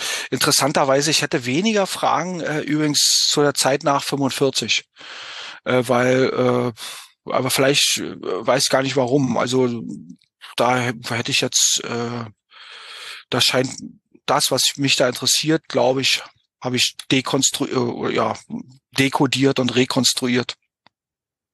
Vielleicht, weil es da mehr Quellen gab? Weil mehr, weil mehr Papier produziert wurde? Mm, naja, das weiß ich gar nicht, ob's, äh, ob das der Punkt ist. Ich glaube, ähm, weil wir mehr, also für einen Historiker ist ja immer wichtig, dass man also zu einer Quelle immer noch eine zweite Quelle dazu packt und möglichst, also wir haben, sagen wir mal, ein Ereignis, irgendwas, und da gibt es eine Quelle und dann suchen wir die zweite Quelle, die das gleiche Ereignis zum Gegenstand hat. Und wenn man dann noch drei, vier, fünf, sechs Quellen zu, äh, äh, Gegenstand hat, aus unterschiedlichen Blickrichtungen, also aus unterschiedlichen Institutionen, von unterschiedlichen Personen, aus unterschiedlichen Parteien, bla bla bla, dann ist das immer hochspannend, weil man die dann miteinander verknüpfen kann und dann kann man sich gewissermaßen, dann kann man eben aus der Vergangenheit eine Geschichte rekonstruieren, die höchstwahrscheinlich irgendwas mit der Realität zu tun hatte. Ja? Also das, was wir machen, wir, wir sind ja Erfinder, Historiker sind ja Erfinder. Also wir, wir, wir, das, was wir Geschichte nennen, ist ja nur ein kleiner Ausschnitt aus dem ganzen Konzert der Vergangenheit. Ja, also der Vergangen, die Vergangenheit ist ein riesen äh, Sammelsorium von allem, was passierte. Und wir versuchen durch diese Vergangenheit eine, eine, eine Schneise zu schlagen, eine Erklärung und eine Erzählungsschneise. Und das ist nur der, ein ganz kleiner, schmaler Ausschnitt dessen, was sich wirklich abspielte. Äh, das ist auch im Übrigen das Problem, das Spannungsverhältnis zwischen HistorikerInnen und Zeitzeuginnen. Weil die Zeitzeugen sagen mal, ja, ich, das war aber so und so. Und wenn man dann sagt, ja, ja, ich glaube, glaubt dir ja und ihnen das, dass, dass sie genau so erlebt haben. Das heißt aber nicht, weil sie das in äh, Saarbrücken oder in Grota im Mai so erlebt haben, dass das sozusagen deshalb überall so war. Das, daraus entsteht gewissermaßen dieses Spannungsverhältnis und das ist ja auch die besondere Aufgabe der historischen Forschung, eben diese Schneisen zu machen. Und für die DDR und SBZ äh, haben wir eben anders als für die KPD-Geschichte in den 20er und 30er und 40er Jahren eben ein Übermaß an Quellen zur Verfügung. Das ist wirklich der, der große Vorteil. Also Übermaß äh, für fast alle Sachen. Es gibt natürlich auch immer mal was, wo dann irgendwie auf einmal gibt's dann keine Quellen für irgendwas. Aber für das meiste äh, so. Deswegen habe ich auch immer all die Debatten in den letzten Jahren nicht verstanden, wenn es dann darum ging, man muss irgendwie jeden Stasi-Schnipsel rekonstruieren, der da irgendwo zerrissen wurde. Das mag für die Betroffenen wichtig sein. Für die historische Forschung ist das alles total irrelevant. Ich habe ja gesagt, nach 45, man kann der, Sta man kann der Stasi und der SED nicht vorwerfen, dass sie zu wenig Papier genau. produziert haben. Genau. Wie wird eigentlich aus einem Mann aus einem sozialdemokratischen Bilderbuchhaushalt ein Kommunist? Das habe ich mich gefragt, als ich das gelesen habe und ich habe es immer noch nicht so richtig verstanden. Naja, ich, äh, weißt du, der Punkt ist, es ist auch nicht wirklich zu verstehen. Ähm, also ich habe das Gefühl, wie du über seinen Vater und seine Mutter geschrieben hast, die haben SPD gelebt, geatmet, geblutet. Äh, exakt. Und das ist ja so ganz typisch. Nun Leipzig sowieso noch so eine, ja, praktisch wie so eine klassische Stadt der deutschen Sozialdemokratie. Also, ähm, äh, das, was Ulrich von zu Hause aus mitbekommen hat, sind, glaube ich, zwei Dinge, die ganz wichtig sind und die ihn auch sein Leben lang begleitet haben. Das eine ist, man kommt aus dem Dreck nur raus, indem man sein Schicksal selbst in die Hand nimmt. Also der hat gelernt, ich zu sagen. Also der hat Verantwortung übernommen für sich selbst und damit für andere. Der wusste, das, was er später äh, Millionen Menschen verweigert hat, das hat er sehr genau zu leben gewusst, nämlich Freiheit. Der hat sich gegen den herrschenden Geist gestellt und hat gesagt, ich will aus diesem Dreck hier raus. Und das funktioniert nur, indem ich Verantwortung übernehme. Und Verantwortung für mich zu übernehmen heißt Bildung, Bildung, Bildung lernen, lernen und nochmals lernen. Und das ist eine große Leistung. Das war übrigens natürlich kein Einzelfall. Praktisch fast alle Funktionäre aus der organisierten Arbeiterbewegung haben genau, sind genau nach diesem Muster verfahren. Äh, und das äh, muss man sich eben auch immer noch mal auf der Zunge zergehen lassen, was das für eine große, enorme Willensanstrengung war. Die stehen früh um fünf auf, arbeiten zehn, elf Stunden, fahren in der Regel noch eine Stunde irgendwie zur Arbeit und dann gehen die abends noch in Arbeiterbildungsstätten lesen, diskutieren, gehen zu Fortbildungsveranstaltungen. Das ist eine eine wahnsinnige Leistung. Die meisten Menschen im Westen können das heute gar nicht mehr nachvollziehen. Ich selber habe ja auch auf dem Bau gelernt, war ein paar Jahre und, und äh, ich weiß, was das heißt, wenn man um 4.30 Uhr aufstehen muss und irgendwie anderthalb Stunden durch Berlin fahren muss, um irgendwo um halb sieben im Bauwagen zu sitzen in der Kälte und dann irgendwie um 18 Uhr wieder zu Hause ist. Äh, da habe ich oft auch keine Lust mehr gehabt, noch ein Buch zur Hand zu nehmen oder ins Theater zu gehen oder selbst wenn ich mal ins Theater gegangen bin, bin ich dort eingeschlafen oder so. Ja, also das ist eine unfassbare äh, äh Willensleistung, die die da äh, gebracht haben. Das, äh, so. Und das andere, die andere Quelle, äh, die natürlich, wenn man so auf Ulrich schaut, immer schnell äh, runterfällt, der hat einen ausgeprägten Sinn für äh, soziale Ungerechtigkeit. Das hatten alle in der Arbeiterbewegung. Die, das war ja sozusagen ihr Antrieb, ja, die soziale Ungerechtigkeit, die soziale Verelendung, äh, die Millionen Menschen erlebten und da wollten sie was verändern. Und, äh, äh, und da, mit, mit, diesen, mit diesen beiden Dingen bewegte der sich dann und dann war er nun, gehörte er eben zu denjenigen, die äh, in der Sozialdemokratie links blieben, weil ihnen gewissermaßen äh, die anderen zu angepasst, zu opportunistisch waren. Und dieser, dieser Konflikt verschärft sich ja dann in dem Maße immer mehr, in dem die Sozialdemokratie arriviert wird also ich meine, ein Bebel heißt ja nicht umsonst Kaiser, Kaiser der Arbeiter. Ja, also der hatte ja auch, der lebt ja gewissermaßen wie so ein großbürgerlicher Typ in, in einer riesen Villa und so, ja. Also das war ja irgendwie so, der kam auch aus einfachen Verhältnissen, aber am Ende äh, äh sozusagen hat er sich natürlich von seinen Arbeitern genauso entfremdet wie, wie, äh, wie ein Krupp oder so. Das muss man einfach mal so deutlich sagen. Das wollen viele, der hat natürlich immer noch, viel, ist er für die Interessen eingetreten, aber äh, er, er stritt nicht mehr für seine eigenen Interessen lassen, wenn man so will. Ja, und und diese, aber dieser dieser Konflikt blieb dann vor allen Dingen in der Weimarer Republik, der war ja von Anfang an gegeben, äh, während die während die SPD eben die sozusagen staatsaufbauende, staatstragende Partei war und die Partei der Weimarer Republik war die KPD eben die destruktive Partei, die dagegen war. Äh, und das radikalisierte die halt auch immer mehr. Das war ja nicht von Anfang an, dass die sich so radikalisiert haben oder so radikal waren. Ja, also, das hatte ja auch gerade am Anfang der KPD, äh, also da ist ja eine gutes Beispiel Rosa Luxemburg. In ihr sieht man ja die Zerrissenheit der Kommunisten. Die hat irgendwie morgens anders geredet als abends. Ja? Also die war mal radikal und mal war sie ganz sanftmütig und mal war sie dann wieder hyperradikal. Das ging immer so hin und her und das ist eigentlich so ein Abbild für, für die Zerrissenheit der ganzen Bewegung auch. Äh, und Ulbricht war davon äh, überhaupt nicht äh, frei und die haben sich natürlich durch die Verfolgung, durch den Misserfolg äh, auch immer zunehmend weiter radikalisiert, was sich dann äh, praktisch irreversibel wurde, als sie sich dann halt der, der, dem Kreml gewissermaßen äh, ja, wie soll man sagen, äh, also praktisch unterworfen haben durch die, äh, durch die, durch die 21 Bedingungen der äh, kommunistischen Internationale. Und damit gaben sie ja sozusagen auch ihre Selbstständigkeit auf, was viele bis heute nicht wissen, dass die KPD eine Sektion, so wie alle anderen kommunistischen Parteien, der kommunistischen Internationale war und damit ein Teil des Kreml. Und das äh, ist den genetisch eingeschrieben gewesen und das äh, so und dann äh, und dann hast dann kommst, kommst du eben bloß noch raus durch einen radikalen Schnitt. Ja, du musst mit dem Kreml brechen, musst mit Lenin oder dann später mit Stalin brechen und dann bist du praktisch genauso ein Feind wie alle anderen. Oder du, du bleibst treu und dann äh, hast, dann haben sich deine Handlungsspielräume auch extrem ver, verengt. Du hast ja angesprochen, was das für auch ein widersprüchlicher Mensch Walter Ulbricht war. Also die Freiheiten, die ihm unter, also als junger Mann im Kaiserreich aus Haus einer Arbeiterschaft praktisch nicht einfach hinterhergeworfen wurden, sondern die er sich hart erarbeiten musste. Und äh, gleichzeitig ist er dann sozusagen Chef einer doch stramm militärisch geführten Kaderpartei, selber Kriegsgegner, aber trotzdem als Parteiorganisation äh, führt er das dann ein. Und dieses Absprechen von Freiheit und auch Menschenwürde in Form von auch dann Folter und Tod von Freunden beziehungsweise Parteikameraden und später, da kommen wir sicherlich im zweiten Teil noch zu ähm, Bürgern der DDR. Hat er diesen Widerspruch jemals selbst reflektiert und verstanden, dass er äh, als Person ein, ein wandelnder Widerspruch war? Hast du dazu irgendwelche Informationen? Naja, das führt uns jetzt so ein bisschen auf so eine ganz andere Ebene.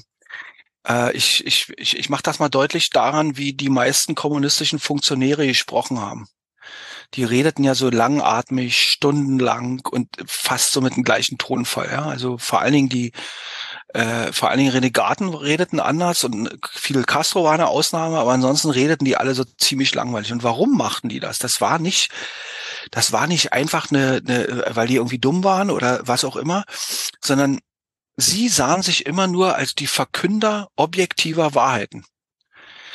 Also die, die waren immer nur die Verkünder. Ja, das muss man, das muss man erstmal verstehen. Das ist Teil der leninistischen Ideologie. Also der, das ist ja nicht Marxismus, was die gemacht haben, sondern Marxismus-Leninismus.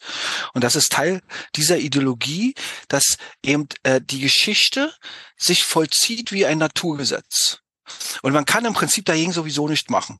Ja, also diese marxistische Gesellschaftsformationsabfolgetheorie, äh, die sagt ja, die menschliche Geschichte entwickelt sich vom Niederen zum Höheren. Ja, es gibt da so eine Spirale, Sklavenhalter, Urgesellschaft, Sklavenhaltergesellschaft, Feudalismus, Kapitalismus, Kommunismus. Und da sind wir am Endpunkt. Da wurde auch nie diskutiert, was hinter diesem Endpunkt eigentlich passiert. Ja, es gibt den Endpunkt und da sind alle glücklich und zufrieden. So. Und das ist ein Gesetz.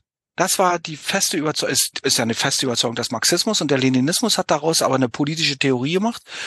Und, äh, und, und für die Funktionäre äh, stand eins fest, diese, diese ganzen Gesellschaftsgesetze, die es da angeblich geben würde, wie eben, äh, wie so ein newtisches, newtisches Grundgesetz, die vollziehen sich so oder so. Wir als Menschen wir als Partei, als Partei neuen Typus, als leninistische Kaderpartei, als Berufsrevolutionäre können eigentlich nur eins machen. Wir können diesen äh, dieser Entwicklung eine gewisse Dynamik verpassen und dazu beitragen, dass sie sich schneller vollzieht, äh, als es sich, als es ohnehin passiert. Und insofern sehen sich so eine Funktionäre wie Ulbricht, äh, trotz des ganzen Personenkultes, äh, der um die dann teilweise getrieben wurde, aber eben eigentlich nur als ein Werkzeug als ein Werkzeug einer äh, höheren Macht. Äh, und wenn man das also so übersetzen würde, könnte man sagen, so ja, wie eine Art göttlicher Macht. Ich ja, nur, gerade sagen, das, das hat, das hat was von religiöser, also das ist eher so katholischer Glauben, ja. Äh, es hat so ein, so ein, so ein Touch religiöser Überzeugung und Sekte. Naja, damit hat es ja auch viel zu tun. Wenn man jetzt noch, sich nochmal überlegt, wie der Marxismus sich entwickelt hat, der entsteht ja zur Mitte des 19. Jahrhunderts und warum entsteht der da? Äh, da beginnt die Welt sich zu verwissenschaftlichen. Ja? Also und auf einmal Darwin kommt und Darwin erklärt jetzt mit anderen, wie die wie das Leben sich entwickelt hat und alles passiert nach Gesetzen und, und, und nach Abfolgen und so weiter. Das war ja für, für Marx eine ganz wesentliche, zentrale äh, auch Inspiration, um solche und andere Dinge, ja, deswegen beschäftigen sie sich auch viel mit der Mechanik, mit Physik und so weiter, äh, so eine, so eine, so eine Grundprinzipien auf die menschliche Entwicklung zu übertragen, auf die Gesellschaft. Und, und, und, und Ulbrich zum Beispiel, das wird ja auch äh, hoffentlich in dem Buch so ein bisschen deutlich, ist, ein, ist wirklich ein Kind des späten 19. Jahrhunderts. Und er hat eine unglaublich hohe äh, äh, Glauben an den, an die, an Wissenschaft, an die Verwissenschaftlichung der Welt und so. Das, das interessiert den und das äh, daran glaubt er auch wirklich und das da, der glaubt natürlich eben auch an die Objektivität, ja, wo man heute sagen, mein Gott, das ist alles so naiv. Äh, aber damit war der nicht allein. Ja, das, das war sozusagen, das, das war eben äh, damals äh, absolut en vogue. Äh, und insofern ist dann für sie äh, dieser, dieser, dieser Leninismus nur eine, äh, die logische Folge all dessen. Und deswegen reden die ja auch immer, die einzige wissenschaftliche Weltanschauung, die einzige wissenschaftliche Gesellschaftstheorie. Also alles war immer Wissenschaft, wissenschaftlich. Und jetzt sage ich mal so ein bisschen äh, wirklich böse, aber das meine ich gar nicht so böse, aber um das so deutlich zu machen, das sah die, permanent reden die ganzen Tischler, Handwerker, Bäcker, äh, Zimmerleute, die alle eben jetzt kommunistische Funktionäre geworden sind, von Wissenschaft und wissenschaftlichen Methoden. Ja, also und das ist eben, das hat schon sozusagen was, äh, also nicht nur was Naives und was irgendwie äh, was Sympathisches, es hat eben auch was Teuflisches äh, in sich, weil das natürlich auch ein, das sind Totschlagargumente, mit denen die da natürlich auch äh, argumentieren, weil ähm, also du kennst das jetzt nun nicht, aber ich bin ja nun so groß geworden in der DDR, äh, bei bei, äh, bei bei jeder sozusagen Debatte gerade in der Schule im Staatsbürgerkundeunterricht oder in Deutsch oder in Geschichte, wenn man dann was gesagt ha hat, was irgendwie nicht im Lehrplan steht oder im Lehrbuch oder gegen den Lehrer, äh, der Lehrer nicht teilte oder jedenfalls seine Pläne, dann blieb immer als letzter Ausweg, ja, das ist aber nicht wissenschaftlich. Also das hier ist wissenschaftlich und alles andere ist irgendwie so, ja. Und und äh, und insofern war der war der Ulrich eben der der der der hatte wirklich eine Mission. Die nannten das ja auch so, die historische Mission der Arbeiterklasse. Der war auf einem missionarischen Weg und sah sich da wirklich, äh, also er und auch die anderen, äh, die sahen sich da gewissermaßen als als Vollstrecker. Und man muss auch noch mal eins ganz deutlich sagen: das, was viele sicherlich nicht verstehen oder auch weiß Gott keine Verharmlosung sein soll. Also äh, die Kommunisten du hast das ja gesagt, ich bin Antikommunist, also ich bin jetzt wirklich nicht im, stehe wirklich nicht im Verdacht, die irgendwie in Schutz nehmen zu wollen oder so. Die sind nicht angetreten, um eine dauerhafte Diktatur zu errichten. Also das war nicht ihr Plan. Also diese Diktatur des Proletariats, die orientierte sich ursprünglich, also das war keine, war nicht konstruiert als eine Tyrannei, sondern es war eher an dem Diktaturbegriff äh, aus der äh, äh, aus der römischen Republik äh, oder aus der römischen aus der Römer, römischen Zeit äh, orientiert gewissermaßen, dass es eine Übergangsphase, eine eine bestimmte Phase, in der mal etwas möglich war, wo man dann mal aufräumt und dann kommt man zu geordneten Verhältnissen zurück. Und die äh, und die Kommunisten glaubten, dass sie durch eine durch die Veränderung der Eigentumsverhältnisse, durch die äh, Ausschaltung der alten äh, bürgerlichen Eliten und durch ein, äh, eine Umerziehung praktisch wie von selbst alle Leute auf ihren Kurs bringen, weil es ja, das war ihre feste Überzeugung, am Ende für alle das Beste sei. Und da hatten sie halt das Problem, dass das nicht funktionierte, weil der, der, der Mensch sich halt nicht so, nicht in Gesamtheit normieren lässt. Und das, da kommen wir zum anderen Pro Problem, was für die Kommunisten immer ein großes Problem war. Die wollten ja immer den Staat abschaffen und haben aber tatsächlich am Ende Staat und Gesellschaft immer an eins gedacht. Das sieht man auch heute gut in Russland. Und die haben äh, immer, äh, die, die haben eigentlich angestrebt, aus der, aus der Gesellschaft eine Gemeinschaft zu machen. Also dass alle irgendwie das Gleiche wollen, das Gleiche tun, in die gleiche Richtung schauen. Äh, und, und, und, und deswegen komme ich nochmal vorhin auf deine, auf deine Frage von, vor, von, von vorhin zurück. Deswegen glaube ich, muss man auch Antikommunist sein, weil das äh, irrsinnig und unsinnig ist, weil das nicht funktioniert. Weil nicht alle Leute, äh, selbst wenn alle Leute was Gutes wollen, ja, also selbst beim Brot für die Welt streiten sich die Leute darum, wo das Geld nun hingeht. Ja, also da müssen, müssen nicht immer nur um Machtfragen gehen. Und insofern, äh, und das muss eine, eine, eine, eine freiheitliche Gesellschaft austarieren und eine Gesellschaft oder ein Staat, der so wie die, die Kommunisten sich das denken, praktisch mit einer harten Hand äh, irgendwie befehligt wird, der hat diese diese Mittel nicht. Es sei denn, die man, was ja dann viele wollen, man macht dann so ein basisdemokratisches äh, Konstrukt, was dann auch nicht wirklich funktioniert, weil ja auch wieder alle mitmachen müssen. Ja, das geht immer darum, dass dann alle irgendwie mitmachen müssen. Das ist der Unterschied zur repräsentativen Demokratie. Die, da müssen eben nicht alle mitmachen. Ich komme nochmal darauf zurück. Wenn man eine Weltsicht hat, in der es nur eine wahre Wissenschaft gibt und die hat nur einen Endpunkt man argumentiert immer mit Wissenschaft, um das Argument des Gegenübers zu delegitimieren. Wie siehst du das in der aktuellen gesellschaftlichen Debatte, wenn sich Politiker zum Beispiel auf eine bestimmte Wissenschaft beziehen und die nur als legitim, egal in welchem Punkt, ja, ich will jetzt nichts Konkretes sagen, sondern nur generell diese Art zu, zu ähm, diskutieren. Wie würdest du das als Historiker einschätzen? Naja, ich glaube, da kann man, ähm, also das Problem ist ja nicht, dass der Politiker A sich auf eine wissenschaftliche Theorie stützt. Mhm. Äh, weil da kommt Theo, äh, Politiker B und der stützt sich auf eine andere Theorie. Es geht also eher um die Frage, wie ist denn die Aushandlungsarena geschaffen, in der diese Argumente miteinander äh, konkurrieren. Und dann, jetzt muss man einfach noch äh, berücksichtigen, was ähm, auch viele Politikerinnen nicht immer in ihrer Alltagspraxis äh, beherzigen eine, die Logik, die Logik von Wissenschaft ist eine völlig andere als die politische Logik. Ja, und das, und also erstmal Wissenschaft und Politik beißen sich von Hause aus. Ich war immer wieder im Grenzbereich von Politik und Wissenschaft tätig, in diversen Kommissionen, wo Politiker und Wissenschaftler zusammengearbeitet haben zu allen möglichen Dingen. Und da gab es immer Spannungen, aber die kann man halt produktiv umsetzen, wenn man, wenn alle das wollen. Äh, was wir jetzt äh, sozusagen äh, erleben, ist ja etwas anderes, glaube ich. Wir erleben eine, eine, eine Welt, und zwar eben wirklich eine Welt, nicht nur Ostdeutschland oder irgendwie Teile Europas, sondern eine Welt, die extrem unübersichtlich geworden ist. Äh, das war es für die Zeitzeugen schon immer, aber jetzt ist es auch noch extrem schnell. Also früher, ähm, also ja, also der mittelalterliche Mensch, der der der hat irgendwie sozusagen wenn er Glück hatte, hat er mal das übernächste Dorf besucht. Ja, und das war sozusagen so sein Weltbild. Und äh, im 18. Jahrhundert oder im 19. Jahrhundert, äh, im 19. Jahrhundert war es dann so, dass du innerhalb von einem Leben mal eine grundlegende neuere Erfindung mitbekommen hast, die dein Leben wirklich äh, äh verändert hat. Also als die ersten Eisenbahnen fuhren, da haben die Leute gedacht, die Welt bricht zusammen. Das, das kriegt der Kopf nicht mit, so schnell durch die Gegend zu rauschen. Ja, und diese ersten Eisenbahnen, ich glaube, die fuhren mit 30 kmh durch die Gegend. Und da haben die gesagt, das geht nicht. Da dürfen Frauen Im, nicht im, mitfahren. Die verlieren die Fähigkeit, ja, Kinder zu kriegen. Frauen dürfen nicht mitfahren, sowieso nicht, ja. Äh, also Frauen waren ja noch. Frauen auch ganz gefährlich gewesen. Frauen waren ja auch noch gar keine Menschen, ja, die waren ja noch keine Rechtssubjekte, die gab's ja sozusagen. Die Wissenschaft äh, gesagt. Äh, genau, die gab's ja noch gar nicht. Oder im 17. Jahrhundert Aufkommen von Tageszeitungen. Da haben die Leute gesagt, das, das, das, jetzt ist die Welt verrückt geworden. Ja, so. Und, äh, und, und, und seit, seit 30, 40 Jahren erleben wir aber etwas anderes oder seit 20, 30 Jahren, dass dieses Entwicklungstempo, was früher, also wenn du Glück hattest, einmal in deinem Leben zutraf, alle fünf Jahre passiert durch diese digitale Revolution.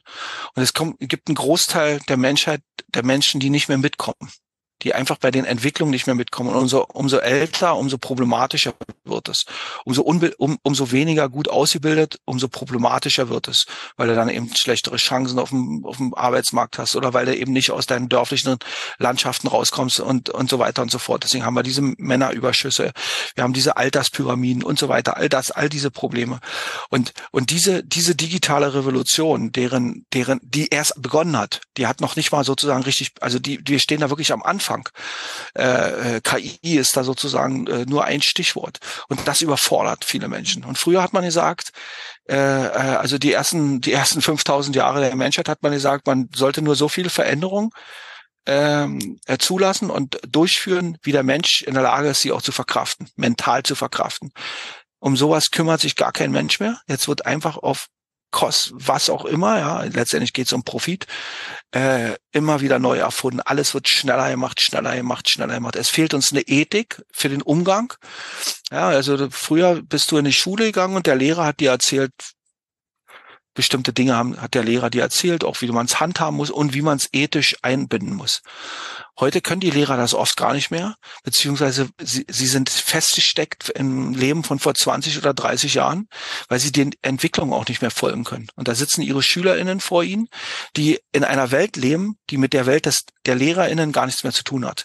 Und das sind alles Riesenkonflikte, über die wir gar nicht äh, weder hinreichend reden können, äh, noch äh, die ausdiskutieren können, weil wenn wir anfangen, ist das, sind die Probleme längst schon wieder woanders äh, hingerannt. Und das ist der Teppich, auf dem äh, die Leute äh, auf einmal anfangen, die ganzen komplizierten Fragestellungen mit ganz, ganz einfachen Fragen beantworten zu wollen.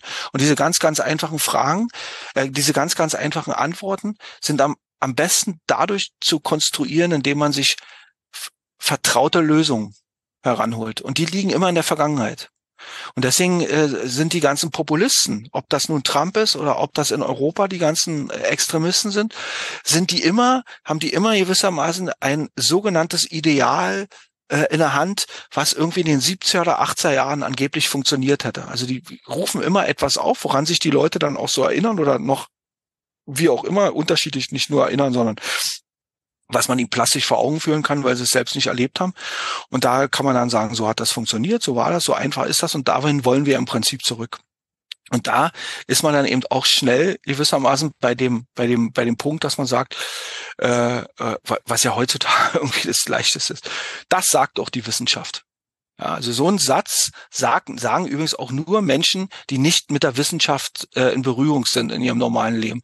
Weil äh, äh also WissenschaftlerInnen würden nie sagen, die Wissenschaft sagt das. Weil sie wissen, ich kann dreimal sagen, dass der, äh, was weiß ich, dass eins plus eins zwei ist. Da kommt irgendein anderer Mathematiker und sagt, na, ich beweise dir mal, dass eins plus eins eben nicht zwei ist.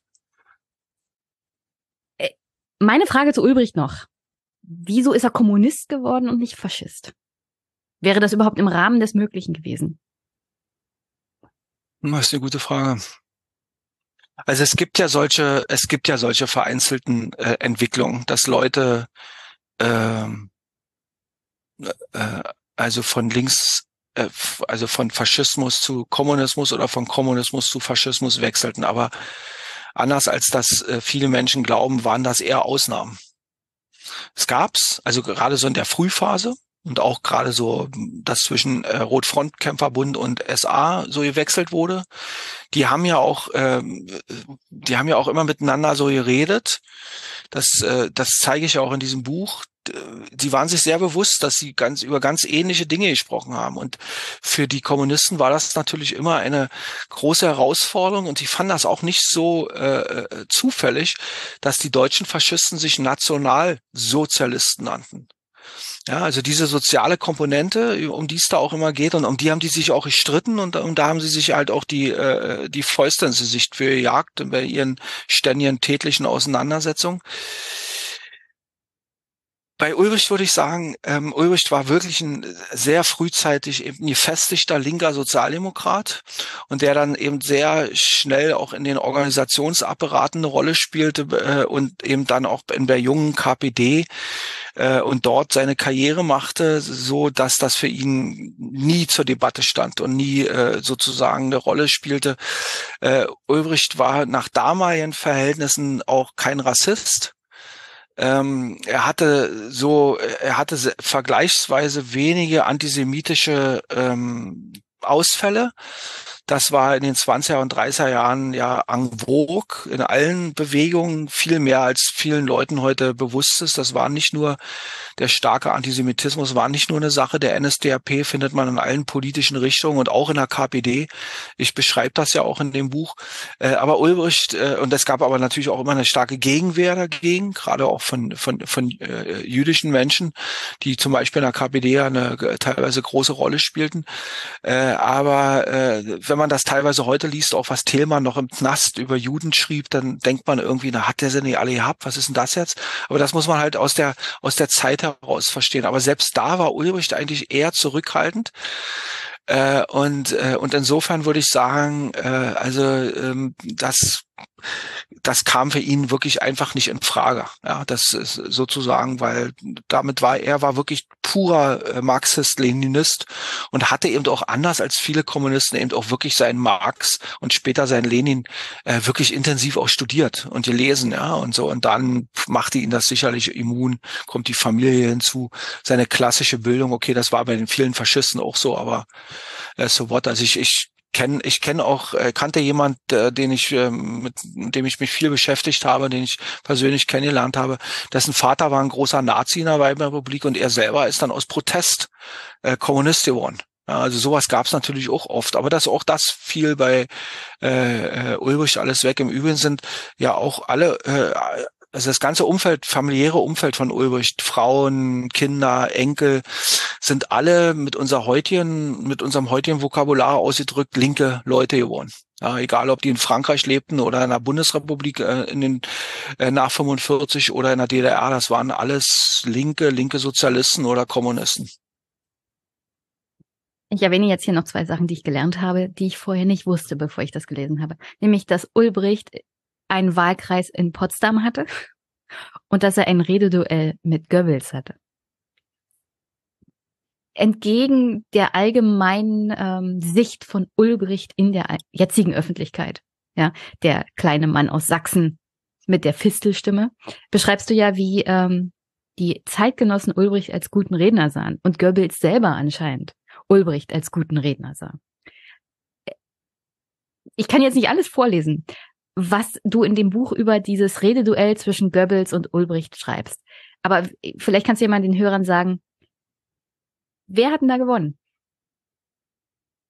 Also dazu muss man wissen, es gibt ähm, äh, praktisch so seit 1931 gab es so eine, also war schon vorher da, aber ab 31 hat sich das intensiviert, äh, dass die, äh, dass die verschiedenen Parteien in, in die Versammlung der anderen ging. Also die Sozialdemokraten gingen zu den Kommunisten und redeten dort und die Kommunisten zu den Sozialdemokraten und alle zu den Nazis und die Nazis zu denen und so weiter. Town und, äh, und in Weimar. genau. Und da kann man sich natürlich gut vorstellen, dass es da auch immer ziemlich zur Sache ging, zumal die äh, insgesamt die die Atmosphäre sehr sehr gewaltvoll war. Ja? Also es hat natürlich viel mit dem Ersten Weltkrieg zu tun.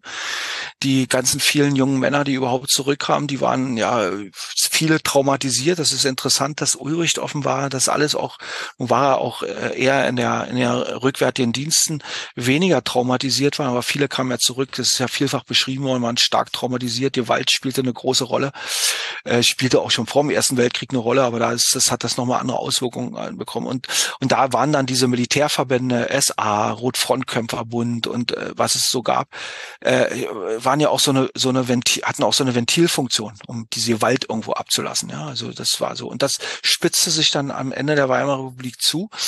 Und es kam praktisch überall ständig zu solchen Versammlungen, wo also Nazis zu den Kommunisten gingen und Kommunisten zu den Nazis und die Sozialdemokraten.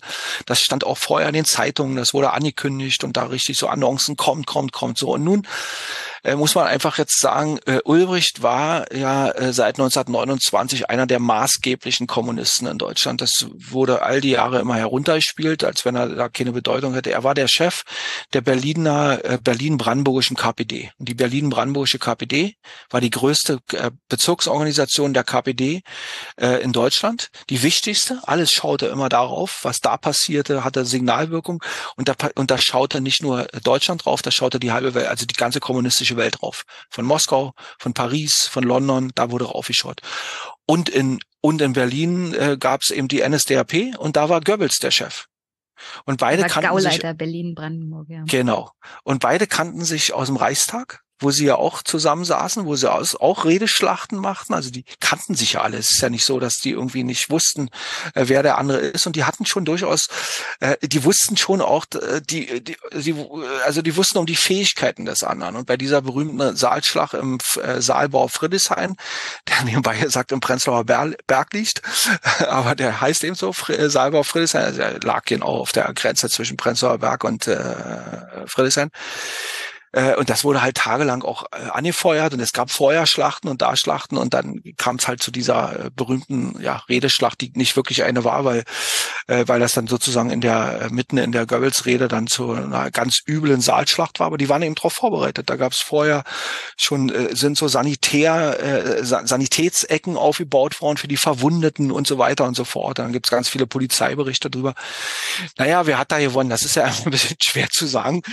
Äh, wenn zwei Irre aufeinander einprügeln, was willst ja, du da? Was willst du da? Es gab ja, es gab ja gerade, es gab ja gerade die erste äh, öffentliche Debatte, Vorwahldebatte bei den Republikanern und ich würde sagen, Trump hat gewonnen, obwohl er nicht auf der Bühne war. Also genau, genau, Trump hat gewonnen, obwohl er nicht auf der Bühne war. Das ist wirklich äh, äh interessant. Naja, äh, also die äh, äh, äh, der Stürmer hat geschrieben, wir haben gewonnen. Die Rote Fahne hat geschrieben, äh, wir haben gewonnen und die Vossische Zeitung hat geschrieben, die haben die haben alle einen Tick. ja, also wahrscheinlich wahrscheinlich. Äh, äh, aber sie haben äh, äh, alle äh, auch gegenseitig äh, durchaus ähm, ja, also wie soll ich denn sagen, auch immer in so einem Ton des so untergründigen Respekt, weil die irgendwie schon das auch äh, interessant, dass dass sie sich überhaupt so gestellt haben, ja. Aber da sieht man halt auch, wie schwierig das ist. Äh, ist ja so eine Debatte, die wir heute führen. Ja. Äh, muss man tatsächlich, muss jeder mit jedem reden. Müssen alle politischen Richtungen miteinander reden. Gibt es da Grenzen? Wann muss man etwas verbieten? Ja, das sind ja alles äh, Fragen, die uns heute äh, umtreiben. Ja, also Stichwort AfD-Verbot äh, oder Zusammenarbeit mit der AfD, auf welcher Ebene, wie, unter welchen äh, Umständen oder unter gar keinen Umständen. Und das sind ja keine akademischen Fragen, sondern politische Fragen. An der Stelle, äh, es ist ja auch so, dass wir immer so denken von der Weimarer Republik, die haben das alles nicht bedacht. Und die haben das alles nicht diskutiert. Aber solche Sachen wurden auch in der Weimarer Republik diskutiert. Die NSDAP war zeitweise in Thüringen verboten. Ja. Genau. Insofern, auch in der Weimarer Republik waren diese Probleme offenkundig und man hat sich damit beschäftigt. Man hat teilweise halt. Also nicht nur die NSDAP, auch auch die KPD war immer wieder mal verboten. Ja. Oder die Zeitungen sind verboten worden und so. Und die NSDAP war ja nicht nur in Thüringen verboten, sondern in, äh, die war ja nach dem Hitlerputsch erstmal reichsweit verboten und so weiter und so fort. Ja, also klar, hast du vollkommen recht. Ich und insofern. Nee, nee, nee, nee, alles gut. Und insofern, äh, also ich, äh, ich, ich weiß jetzt nicht mehr, was ich da in dem Buch schreibe, aber ich glaube nicht, dass ich schreibe, der eine oder der andere hat gewonnen oder verloren, sondern ich beschreibe das, glaube ich, einfach so. Und, ich will das jetzt nicht äh, spoilern. Aber wer mir zugehört hat, weiß ganz genau, wie du das Buch geschrieben hast, ja. Ja, genau. Und insofern ist das halt, ist, ist halt wirklich ein, eine, eine, eine sehr hochinteressante äh, Ereignis, an dem man halt sehr viel zeigen kann, auch vor allen Dingen diese aufgeladene äh, Situation, ja. Und das, äh, das nimmt nimmt ja dem Buch durchaus ein paar Seiten äh, ein, diese, diese Schilderung, was sich da so zutrug und so. Und dann, aber Ulrich hat das nicht weiter äh, interessiert. Zwei Tage später war er in der nächsten Redeschlacht. Ja. Und der hatte im Übrigen keine Angst. Das schreibt auch Herbert Wehner später über ihn und andere, die sagen, also der hat manchmal aberwitzige Forderungen erhoben, der Ulbricht. Und das hat vielen Leuten irgendwie den Angstschweiß auf die Stirn getrieben. Aber sie haben, äh, niemand hat dem je den Vorwurf gemacht, dass er nicht etwas von anderen verlangt hätte oder gefordert hätte, was er nicht selbst gemacht hat. Der hatte keine Angst. Das schreiben dann auch so seine, seine Personenschützer, dass sie sagen, es ist ein Wunder, dass der Genosse Ulbricht da äh, ohne Blessuren oder überhaupt lebend aus diesem Saal kam. Ja, aber pff, der, also sowas wie Angst kannte der offenbar nicht. Das ist äh, ganz interessant. Sagt ja auch etwas über einen Menschen, ja. Ja, ja. Ich weiß nicht, ich weiß bloß nicht was. Ja, ich, ich kann es jetzt auch nicht genau sagen. Also unterschwellig hat man dann natürlich auch Respekt vor der Person, weil ohne Angst sein. Auf der anderen Seite machen mir Menschen, die keine Angst haben, auch ein bisschen Sorgen. Angst. Ja, ich, genau. Nee, die machen mir nicht Angst, die machen mir Sorgen. Ich, ich habe ein tiefes Misstrauen gegenüber Menschen, die keine Angst für irgendwas haben. Absolut. Dann, dann, dann stelle ich mir die Frage, wenn sie keine Angst vor irgendwas haben, also dann auch nicht dem Tod, oder Gewalt, was tun sie dann anderen an? Also wozu sind sie dann fähig? Ja, also Menschen, ah, ja. die keine Angst haben, sind mir suspekt. Nur so grundsätzlich. Also nee, auf der einen Seite Respekt, auf der anderen Seite Suspekt. Wo du gerade, wo du gerade ähm, persönlich geworden bist mit Ulbricht. Ulbricht und die Frauen. Welche Rolle spielen Frauen in Ulbrichts Leben privat und politisch? Also Ulrich selber hätte wahrscheinlich von sich gesagt, dass er ein, ein Begriff, den man heute eigentlich nicht mehr benutzen kann, aber der war nun mal damals so, ein ganz großer Frauenförderer war. Äh, und er hat sich tatsächlich auch äh, in der Frühphase der KPD für sowas wie Frauenpolitik eingesetzt. Aber natürlich spielten Frauen in der, auch in der KPD keine Rolle, weil die waren ja alle, äh, das waren alle Patriarchen und die haben auch eine patriarchalische Politik betrieben. Äh, die, da, wo sie wirklich weit vorne waren, äh, äh, und da ist bei Ulrich äh, das auch klar gewesen, das war Artikel 218. Den wollten sie abschaffen, äh, schon in der Weimarer Republik. Äh, sie wollten auch die gleichberechtigte Bezahlung der Frauen also so bei solchen Dingen, aber natürlich sind sie auch nicht auf die Idee gekommen, dass sie vielleicht zu Hause äh, irgendwie mal mit anfassen oder so. Ja, das ist natürlich Quatsch. Äh, also aber dann, dann wäre ja Ulbricht schon weiter als die Bundesrepublik heute mit den 218. Na gut, mit 218 äh, ist ja nun äh, immerhin, äh, äh, ja, da gibt's ja eher ein Backgleich, ein Backgleich also. Aber außerdem war ja in der DDR, es ist ja dann auch äh, abgeschafft worden. Ja? Also insofern, wenn auch erst 1972 dann so richtig. Mhm. Äh, aber das äh, so, also da, da kann man schon so ein paar Dinge äh, sehen.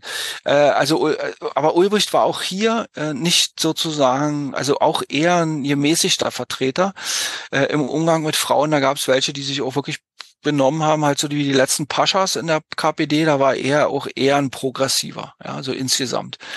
So hätte er sich selber auch gesehen. Aber er, wenn man jetzt seine drei Frauen nimmt, mit denen er länger zusammenlebt hat, Martha Schmelinski, Rosa, Michel, äh, Rosa Michel und ähm, Lotte Kühn, später Ulbricht, da muss man sagen, bei Martha Schmelinski trifft das vielleicht noch nicht so ganz zu, aber Rosa Michel, eine äh, französische Kommunistin mit polnischen Wurzeln, extrem starke Frau. Eine Journalistin, die auch im Kommentarapparat gearbeitet hat und die äh, sozusagen, äh, ja, also einfach eine starke Powerfrau war, äh, die dann allerdings noch getoppt wird von Lotte Kühn. Lotte Kühn ist ja auch so eine Frau, die so ähnlich wie Ulbricht äh, eigentlich seit Jahrzehnten nur so als Karikatur herumgeistert, als äh, äh, eine böse Fee oder wie ist der Teufel was. Äh, und ähm, auch eine hochintelligente Frau, die viele mehrere Sprachen konnte, äh, hochgebildet äh, und so. Und die äh, war also, äh, ja, damals hätte man wohl gesagt, so eine Art Frauenrechtlerin. Wenn man das heute liest und sieht, pff, dann würde man nicht auf die Idee kommen. Aber für damalige Verhältnisse, ja, war das schon sozusagen so ein Anfang von Feminismus oder irgendwie so, ja. Also sie war ja, nicht so weit ja immer wie. bedenken, wo, also wann die geboren wurden. Alle genau. Äh, vor Ende des 19. Jahrhunderts, genau. ja. Ähm, aus welchen Verhältnissen Aber, die kommen ja, und ja, so weiter. Aus welchen ja? Verhältnissen und, die kommen. Da war ja und, war Frauenwahlrecht schon genau. ein großer, großer Höhepunkt in dieser Gesellschaft. Genau. Insofern kann man das halt nicht mit dem heutigen Standard vergleichen, was da an Feminismus Exakt. sozusagen aufkam. Exakt, ganz genau. Also insofern, das war schon beeindruckend und ähm, und ähm, äh, Ulbricht, es ist ja immer die Frage, wer war ein Ulrichs Vertrauter, mit wem, äh, Ulrich braucht ja auch irgendjemand, wo er sich vielleicht mal irgendwie mentalen Rückhalt holen konnte oder so. Und das hatte er mit Lotte Kühn gehabt. Die waren, also die sahen sich und waren dann sozusagen äh, ein Lebenspaar, äh, ja, eben wirklich sozusagen eine Symbiose von Anfang an, so beschreibt Lotte das ja auch in den Briefen, die ich da zitiere. Äh, und das war sozusagen so sein mentaler Rückhalt. Die ließ ihm natürlich die Freiheit, die er brauchte, äh, also um seinen Job zu machen. Und die, die hat ihm auch nicht nachgefragt. Wenn der nach Hause kam und irgendwie hat er ihm nur das erzählt, was er erzählen wollte und nicht irgendwas anderes äh, oder so. Aber sie war ihm doch nicht diejenige, die zu Hause auf ihn wartete mit den Pantoffeln in der Hand und nun so sagte, ja, die machte auch so ihr eigenes Ding der lebte dann natürlich in der DDR dann auch nicht mehr so, dass äh, der hatten, hatten ja dann so, aber der hatten eben zum Beispiel auch nicht irgendwie so einen großen Hausstab, Köchin und Hausangestellten oder so, sondern war die Schwester von Lotte, die den Haushalt äh, da machte. Die lebte damit bei Ulbricht, die lebten ja auch relativ bescheiden, das waren ja jetzt alles keine, keine Paläste, in denen die wohnten. Ulbricht und seine Lotte, die waren, äh, ja, also eigentlich, die brauchten nicht viel zum Leben. Der Einzige, was sie wirklich in Übermaß hatten, waren Bücher. Äh, aber sonst eigentlich äh, äh, sozusagen brauchten die nichts und die aßen jetzt auch nicht irgendwelche äh, besonder, besonderen Dinge oder so. Ja, also und da haben die beiden sich äh, gesucht und gefunden und das spricht eben auch so ein bisschen für Ulbricht, finde ich. Also, dass man so nochmal so einen anderen Blick auf ihn hat, ohne dass das was an der Einschätzung seiner Politik ändert und seiner Verbrechen, die er begangen hat. Aber diese drei Frauen, die haben sich äh, bis zu ihrem Tod und über Ulbrichts Tod hinaus blendend miteinander verstanden. Ja, also Ulbricht sorgte auch für die Martha bis zu ihrem Tod, beziehungsweise die starb nach ihm. Dann hat die Lotte noch gemacht und Lotte und die Rosa haben sich gut verstanden. Äh, auch bis zu Rosas Tod äh, 1990 und so weiter. Also das spricht ja auch irgendwie so ein bisschen so dafür, wie man so miteinander umgeht. Problematischer ist eher das Verhältnis zu den Kindern. Äh, Ulbricht hat ja zwei leibliche Töchter eine mit der Martha und eine mit der Rosa und dann eine adoptierte mit äh, Lotte zusammen und das war eher äh, also das waren eher nicht so tolle Verhältnisse, obwohl die alle irgendwie ganz gut von ihm gesprochen haben, aber äh, jedenfalls besser als von ihren Müttern interessanterweise. Aber äh, also zumindest von Rosa und von der Lotte, aber pff, Ulrich, das schreibt die äh, Rosa Michelle auch in ihren unveröffentlichten Lebenserinnerungen er war eben zuerst Berufsrevolutionär, an zweiter Stelle war er Berufsrevolutionär und an dritter Stelle war er Berufsrevolutionär. Und erst dann kam alles andere. Ja. Und da musste die Familie halt auch immer äh, zurück äh, äh, äh. Und wenn er dann mal Zeit hatte, dann hat er da versucht, irgendwie ihn auf Papa zu machen. Aber er hatte halt fast nie Zeit. Ja. Und das führt dann natürlich nicht dazu, dass es so ein tolles Verhältnis zwischen Töchter, Tochter und Papa gibt. Was ist ja, wie gesagt, auch nochmal menschlich interessant macht, dass die Töchter dann doch besser vom Vater reden als von der Mutter, die ja theoretisch mehr Zeit für die Töchter gehabt haben muss. Aber, Aber das, das, das, ist ja ist, nur so eine wenn, aber wenn ich da noch mal was dazu sagen darf, das ist natürlich leider oft so. Äh, dass äh, die, die Mütter äh, reißen sich den Hintern auf und sind da und sind immer da und so und dann kommt Papa einmal in der Woche vorbei, streichelt irgendwie, spielt mit ihm drei Minuten und die Kinder reden nur von dem Papa, weil er endlich mal da ist. Ja. Also es ist auch eine große Ungerechtigkeit und eigentlich ein Ausdruck der patriarchalen Grundsituation. Im Übrigen bis heute in den meisten Familien ist es so. Ja, es ist ja nicht so, als ob mir dieser Sachverhalt jetzt so grundsätzlich fremd gewesen wäre, ja, aus dem normalen Leben in der heutigen hm. Zeit. Es ist halt, es ist halt auch interessant. Ja, die Frauen von Ulbricht haben mir dann ein wenig leid getan. Verstehe ich, ja. Aber die haben ihn alle drei abgöttisch geliebt. Also bis ja. auch über die Trennung hinaus und haben äh, äh, ja haben das äh, irgendwie die haben ja auch nie wieder weder die Martha noch die Rosa Michelle haben nach der Trennung von Ulrich noch mal eine andere Beziehung gehabt ja. Und die Martha hat ja immerhin noch mal ja 45 Jahre gelebt oder was äh, nach der Trennung. Und äh, Rosa Michelle ja dann äh, naja, auch irgendwie noch mal 55 Jahre oder so. Ja? Und die haben nie wieder einen Mann gehabt. Das ist schon äh, und, und, und, und, und die Michelle schreibt am Lebensende ihre Autobiografie oder sind so Fetzen eher und sagt, das ist halt ihre große Liebe gewesen und da ging dann nichts mehr, ja. Während ja die Lotte, die war ja ganz lebensfroh vorher, die war ja auch mit zwei Männern verheiratet, als sie mit äh, Ulrich dann äh, zusammenkam, also mit Wie, zwei, mit zwei Männern, Männern gleichzeitig. Gleichzeitig, genau. Und äh, äh, die Leute wusste schon irgendwie zu, zu leben. Und die sagte dann selbst, der, äh, der Walter hat sie dann gewissermaßen, also schreibt sie dann so in Briefen, der hat sie dann zu einer ernsthaften, äh, ernsthaften Frau gemacht sozusagen und hat sie so, sie, sie hat dann nicht, sie hat dann nicht mehr die ganze Nacht durchgefeiert, sondern hat dann lieber Lenin gelesen oder irgendwie so. Vom Partygirl zur leninistischen Weltrevolution. Genau, genau. Und da war sie, war sie immer, immer viel dankbar, dass, äh, dass ihr Leben nicht mehr so sinnlos in irgendwelchen Bars äh, vertrödelt. Heutzutage wäre sie Influencerin gewesen. genau, genau. ich, ich habe, ich habe hier noch ein paar ernste Fragen. Wie kam es eigentlich, dass ähm, während der 1928, 1929 Wirtschaftskrise in Deutschland die KPD nicht profitieren konnte und die NSDAP eine, einen kometenhaften Aufstieg schaffte. Also, naja, also muss ja auch irgendwie an der KPD gelegen haben, ja. Na klar. Das Problem war zu dieser Zeit, dass die, äh, das es wird ja dann später in der äh, äh sozusagen 31 äh, dann auch nochmal deutlich. Ich meine, die KPD hat ja auch Zugewinne, aber dann nicht so eine dramatischen wie die äh, NSDAP. Ähm, also heute wissen wir aus der äh, Wahlforschung und der, Part der Parteienforschung, also der Mitgliederzusammensetzung, die der NSDAP, NSDAP war viel weiter aufgestellt. Also die, äh, die KPD war gewissermaßen so die klassische Partei der Arbeitslosen. Und das ist natürlich irgendwie ein bisschen dürftig, weil die, der Facharbeiter war Sozialdemokrat. Der gut ausgebildete, gut verdienende Facharbeiter war Sozialdemokrat, weil der war auch eher konservativ. Während die Uni, die, die Ungelernten, die Angelernten und die Arbeitslosen eher Kommunisten waren. Die waren neigten auch eher zu radikalen Sachen, hatten ja auch weniger zu verlieren. Das ist ja eine wichtige äh, Rolle. Das spielt auch in Revolutionen immer eine große Rolle. Wer erstürmt mit großem Einsatz, sagen wir, ein öffentliches Gebäude? Sind in der Regel eher die jüngeren Leute, die ungebundenen, die wenig zu verlieren haben.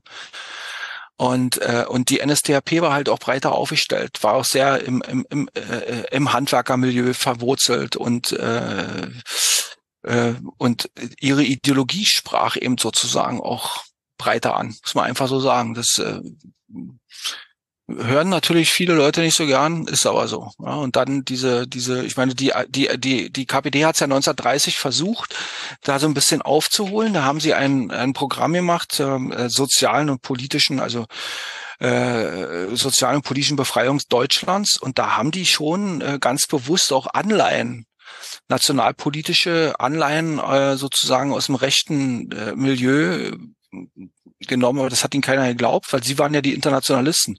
Sie waren ja Kreml, die Kreml-Partei. Und insofern äh, war das gewissermaßen nicht wirklich überzeugend, ja. Äh, und das, das nächste Problem war, dass die äh, KPD im Prinzip alles, alles rechts von ihnen als faschistisch denunziert hat.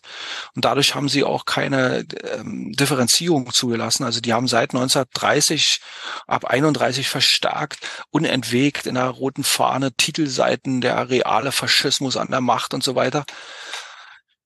Äh, und dadurch haben sie so, so eine Überzeichnung vorgenommen, dass sie die eigentlichen Gefahren auch sozusagen sich klein geredet haben, was dann dazu führte, dass sie den 30. Januar 33 die Machtübertragung an Hitler äh, im Prinzip wirklich verpennt haben.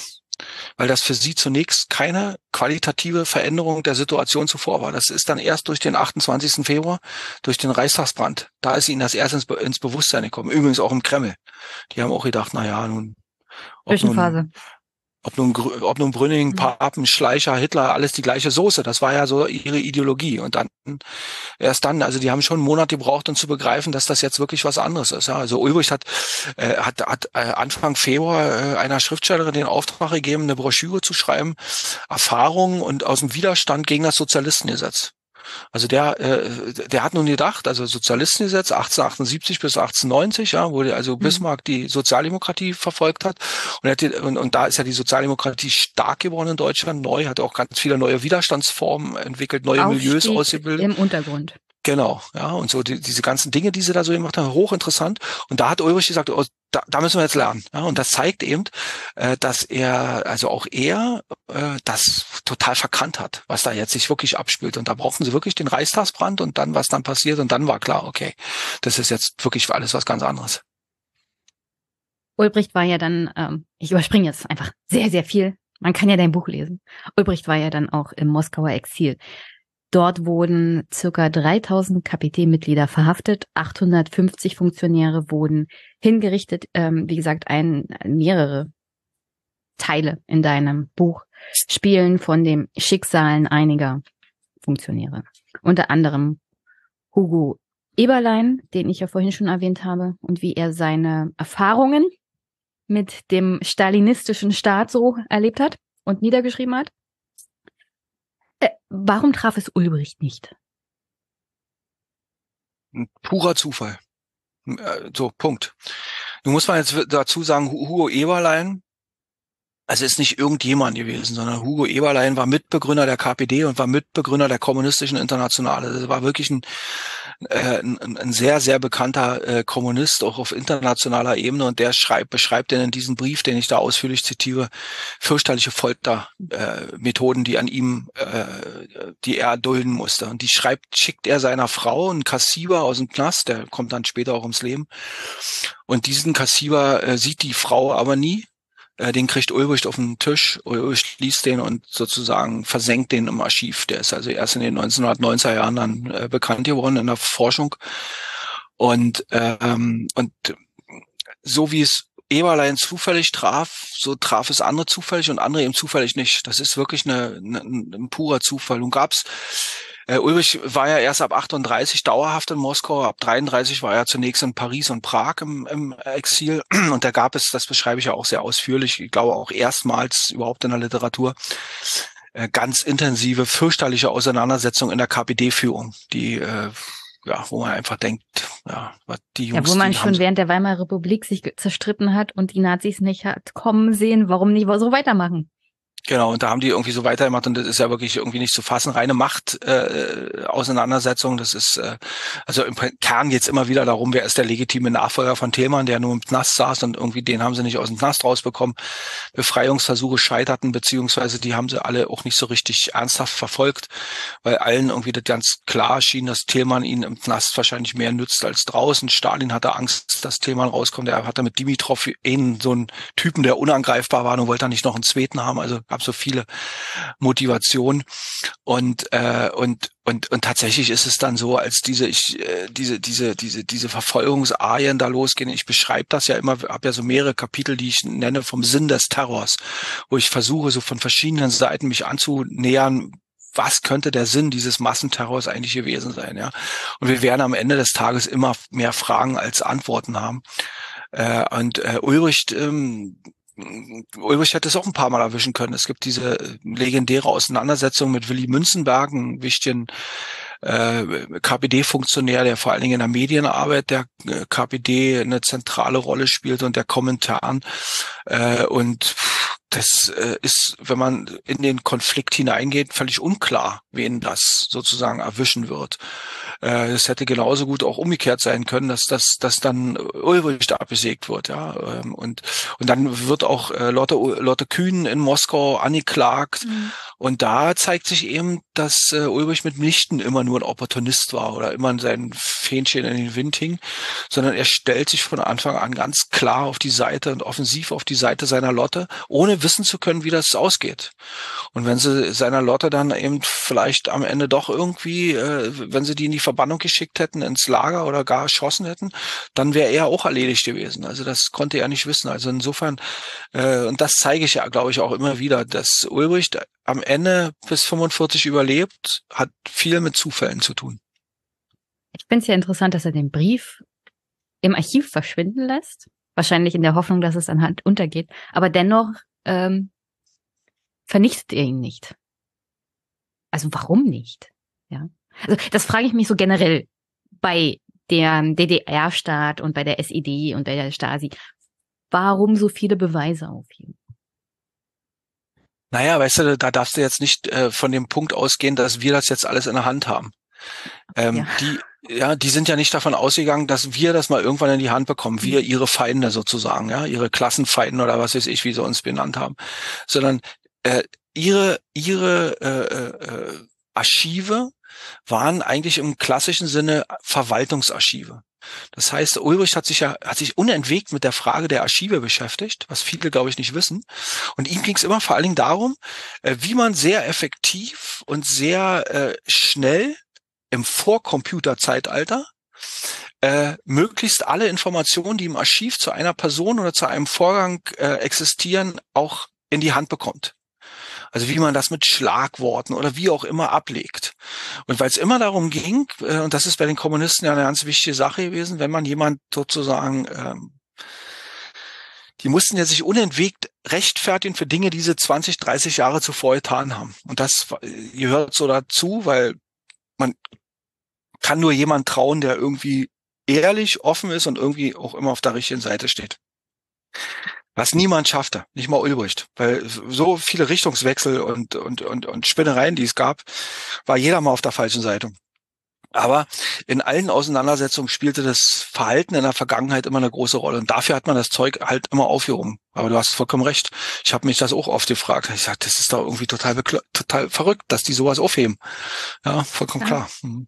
Aber wie äh, gesagt, nochmal, die sind nie auf die Idee gekommen, dass wir, dass wir das mal in der Hand haben. Das stimmt, das stimmt.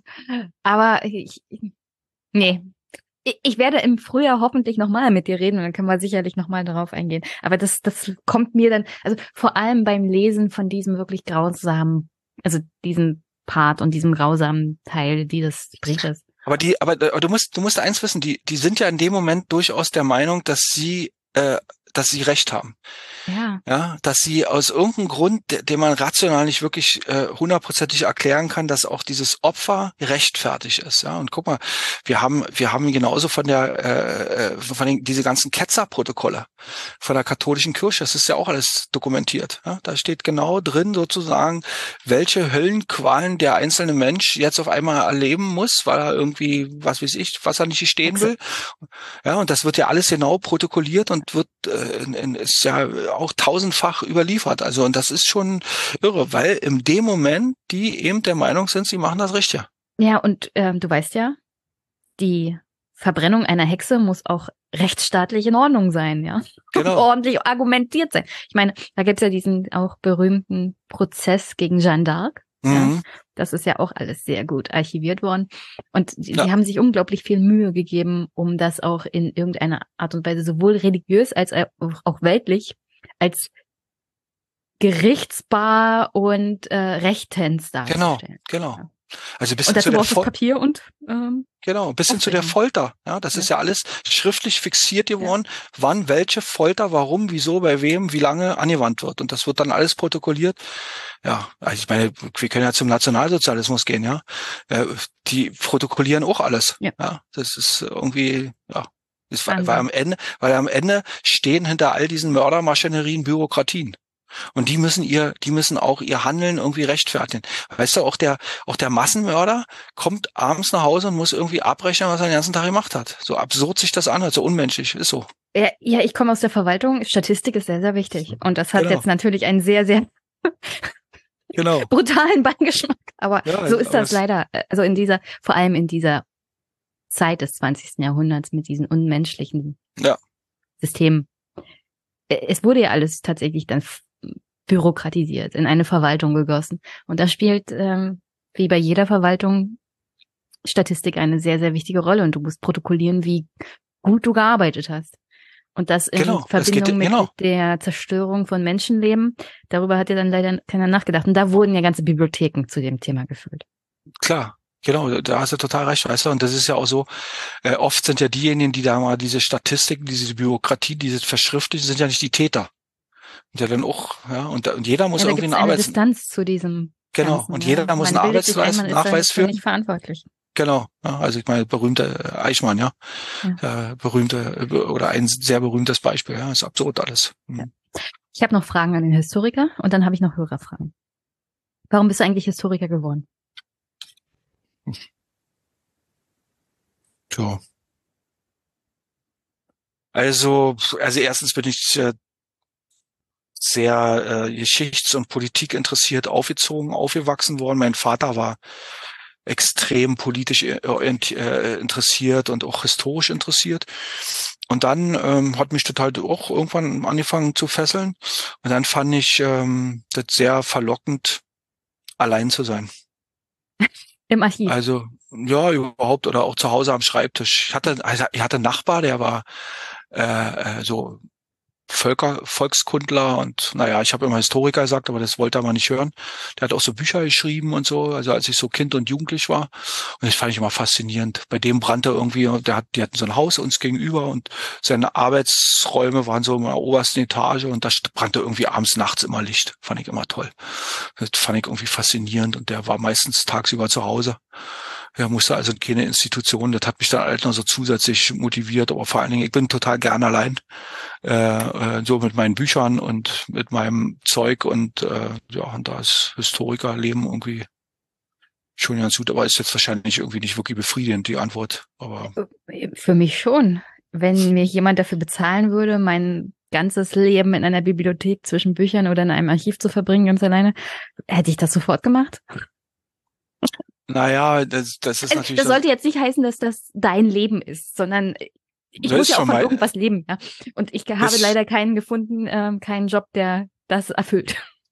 Ja, ich verstehe das schon. Es ist natürlich ein hohes Risiko. Ja, ich meine, ich ja. bin jetzt nicht so jemand. Ich habe ja vier Kinder äh, und die haben sicherlich, fanden das sicherlich vielleicht nicht immer witzig, wie wir lebten, zumal meine Frau nun auch noch Literaturwissenschaftlerin ist. äh, und das ist irgendwie ja nicht so äh, für Kinder vielleicht nicht immer witzig, äh, weil so eine Modewörter wie Work-Life-Balance, die gab es bei uns nicht, ja. Da gab es irgendwie nur Work und irgendwie kein Life und keine Balance. ja, schon ja keine Balance, ja. Und äh,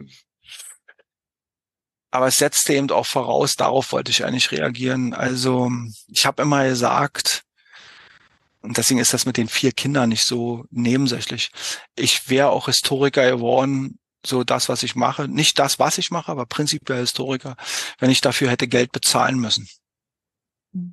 Das ist vielleicht ein großer Unterschied, ja. Und ich habe dann immer gesagt, ich habe groß, das große Glück, dass ich mein Hobby zum Beruf machen konnte.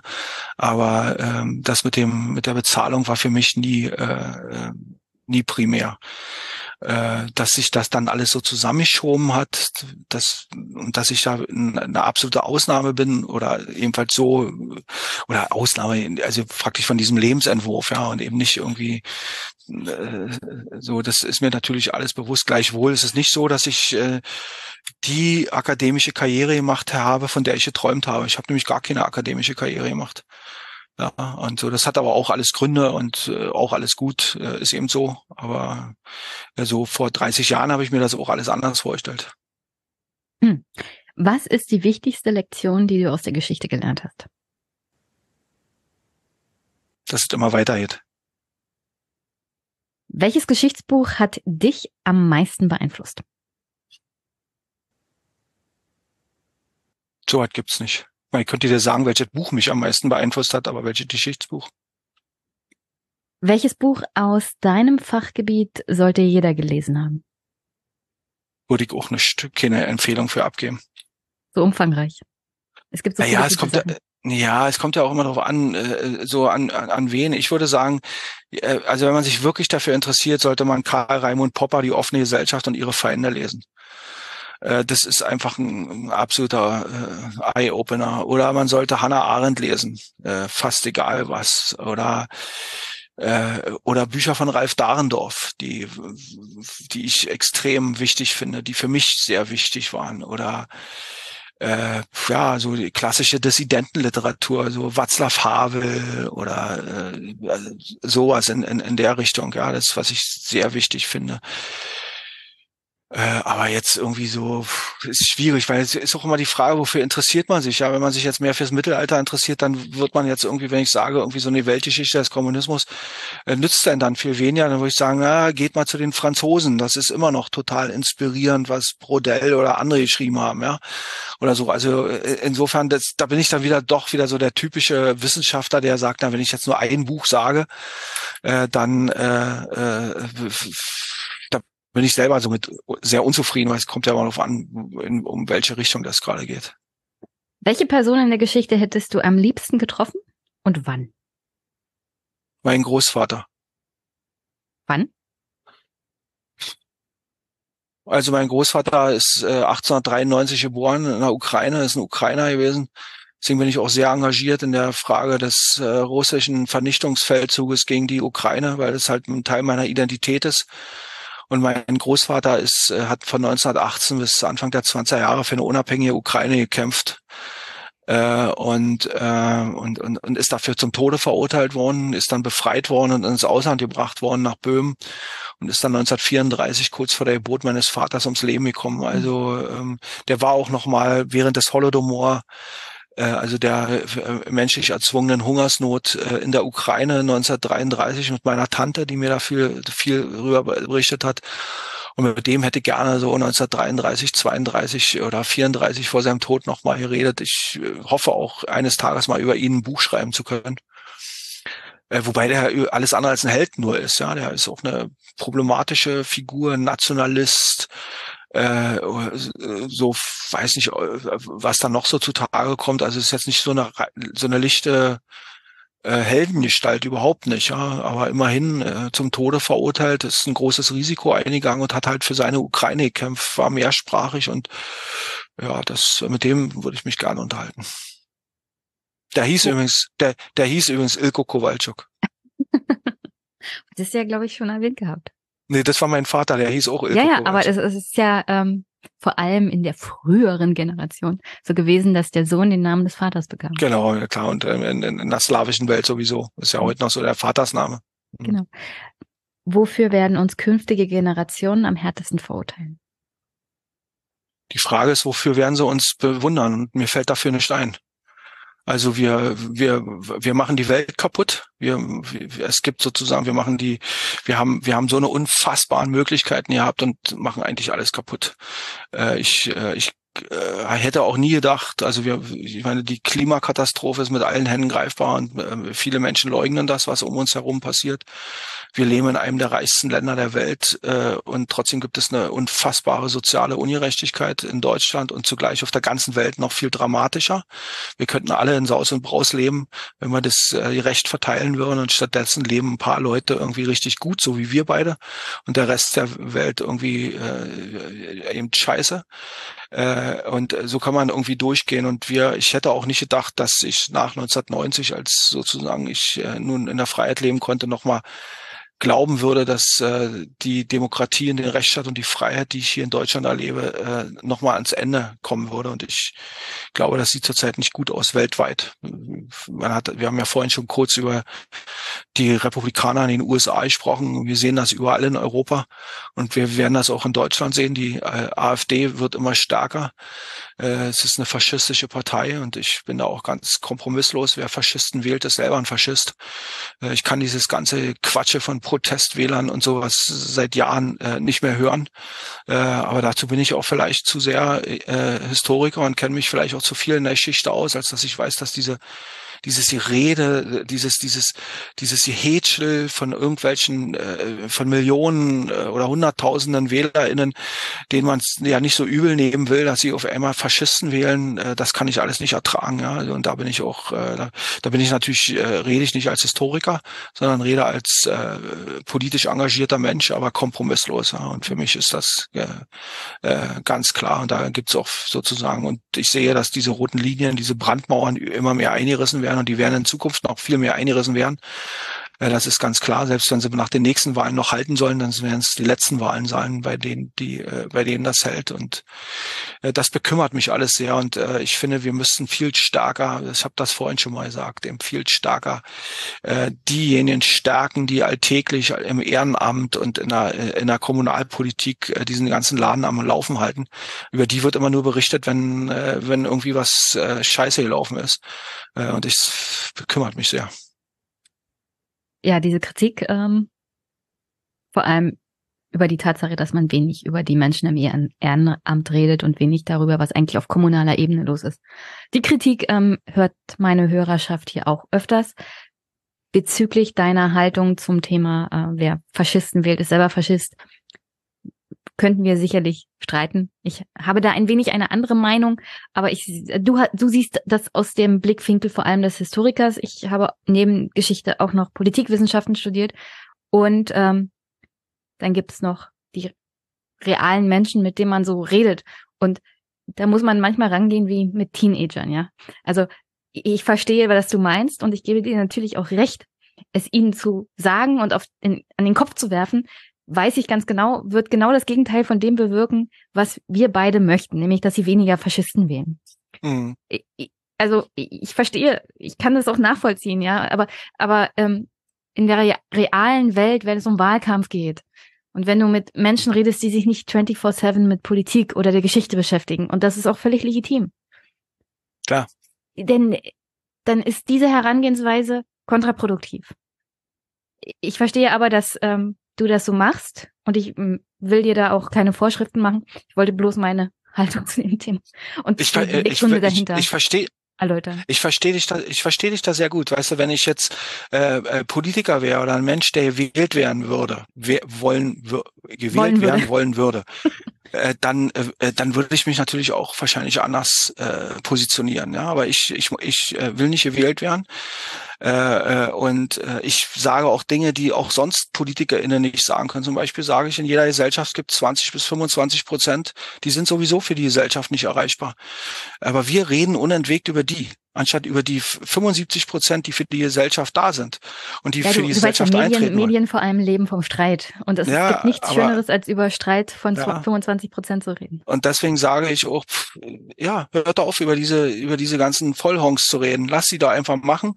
Wir müssen immer aufpassen, dass sie sich nicht irgendwie, äh, äh, dass sie sich nicht irgendwie noch militarisieren oder sonst was. Aber ansonsten lasst uns doch mal über die anderen reden. Lasst uns eben Dinge auch machen. Also zum Beispiel ist ja, weißt du, als Politikwissenschaftlerin, nicht stärkt äh, die Demokratie so wie Partizipation. Ja, also wenn Leute sozusagen wirklich an demokratischen Willensbildungsprozessen teilnehmen, da, Deswegen das hier immer der Aufruf, macht bei Kommunalwahlen. Ja, stellt euch selber auf. Die brauchen Ja, das oder- ganz, oder- ganz oder- dringend. Macht Geht bei auch runden, wählen, ja. ja, macht bei runden Tischen mit oder so. Ja. Also da, wo man wirklich auch mehr macht, als nur äh, zu wählen, äh, wo dann die Leute äh, auf einmal feststellen, ja mein Gott, das ist ja alles auch ganz schön kompliziert. Das ist ja gar nicht so einfach. Ja, und äh, so eine Erfahrung müssen viel mehr Leute sammeln. Das halte ich zum Beispiel auch für, für sehr wichtig. Und genauso hielt ich eben auch für wichtig. Das ist ein bisschen schwierig, weil die Bereitschaft äh, äh, abnimmt, äh, überhaupt sich äh, einzubringen, aber dass man äh, die äh, Mandatszeiten begrenzt um die, um die Gewählten gewissermaßen auch in die Situation zu bringen, nicht nur darauf zu schielen, was sage ich und was mache ich, um wiedergewählt zu werden. Das ist ein Riesenproblem in einer repräsentativen Demokratie. Ich meine, wir haben schon sehr, sehr viel überzogen, was ich eigentlich angekündigt habe, aber das ist auch sehr, ein sehr, sehr angenehmes Gespräch. Und wir werden darüber sicherlich auch nochmal im Februar 2024 diskutieren. Ich meine, dann stehen in Ostdeutschland Wahlen an. Wir haben die Europawahl, Europaparlamentswahl. Ey, Da werden wir sehr viel Stoff zum Reden haben, leider Gottes. Ich habe hier noch Hörerfragen. So. Harald Grorock fragt, stimmt es, dass der 17. Juni 1953 Ulbricht den Arsch gerettet hat? Das ist jetzt ein bisschen Ausblick auch auf den zweiten Teil. Naja, es ist immer ein bisschen schwierig. Also ähm, es, das ist nun, ich will jetzt nicht zu weit ausholen. Ja. Am 5. März 53 starb Stalin. Ja. Und, äh, und nach Stalins Tod ähm, brachen in Moskau Nachfolgekämpfe aus. Also wer wird der Nachfolger von Stalin? Und da ging es um verschiedene Dinge. Und unter anderem wurde dann auch geschaut, was machen wir jetzt eigentlich mit der DDR? Die DDR ist ja wie so ein Subventionsgrab gewesen. Die Russen mussten da Millionen und Millionen hineinpulvern, nur um diesen künstlichen Staat irgendwie am Leben zu halten. Äh, und haben die auch gemacht. Und zur gleichen, zur gleichen Zeit äh, hauten Zehntausende Menschen Monat für Monat ab. Und das äh, destabilisierte das System, auch weil so ein forcierter Kurs 52, 53 äh, von der SED in Absprache mit dem Kreml und in Absprache mit Stalin ähm, durchgesetzt worden ist. Und nun kamen also die Sowjets und sagten, okay, wir müssen jetzt da irgendwie die Notbremse ziehen, sonst bricht der Staat zusammen, weil alle abhauen. Und das stellte natürlich Sta äh, Ulbricht als den Hauptverantwortlichen, also eine Hauptfigur äh, dafür äh, ähm, mit in Frage. Und tatsächlich war es so, dass, äh, dass es dann auch äh, innerhalb der SED Forderungen gab, also der SED-Führung Forderungen gab, also Ulbricht einzuhegen, ihn seine, seine Alleinherrschaft, Alleinherrschaft so ein bisschen zu begrenzen.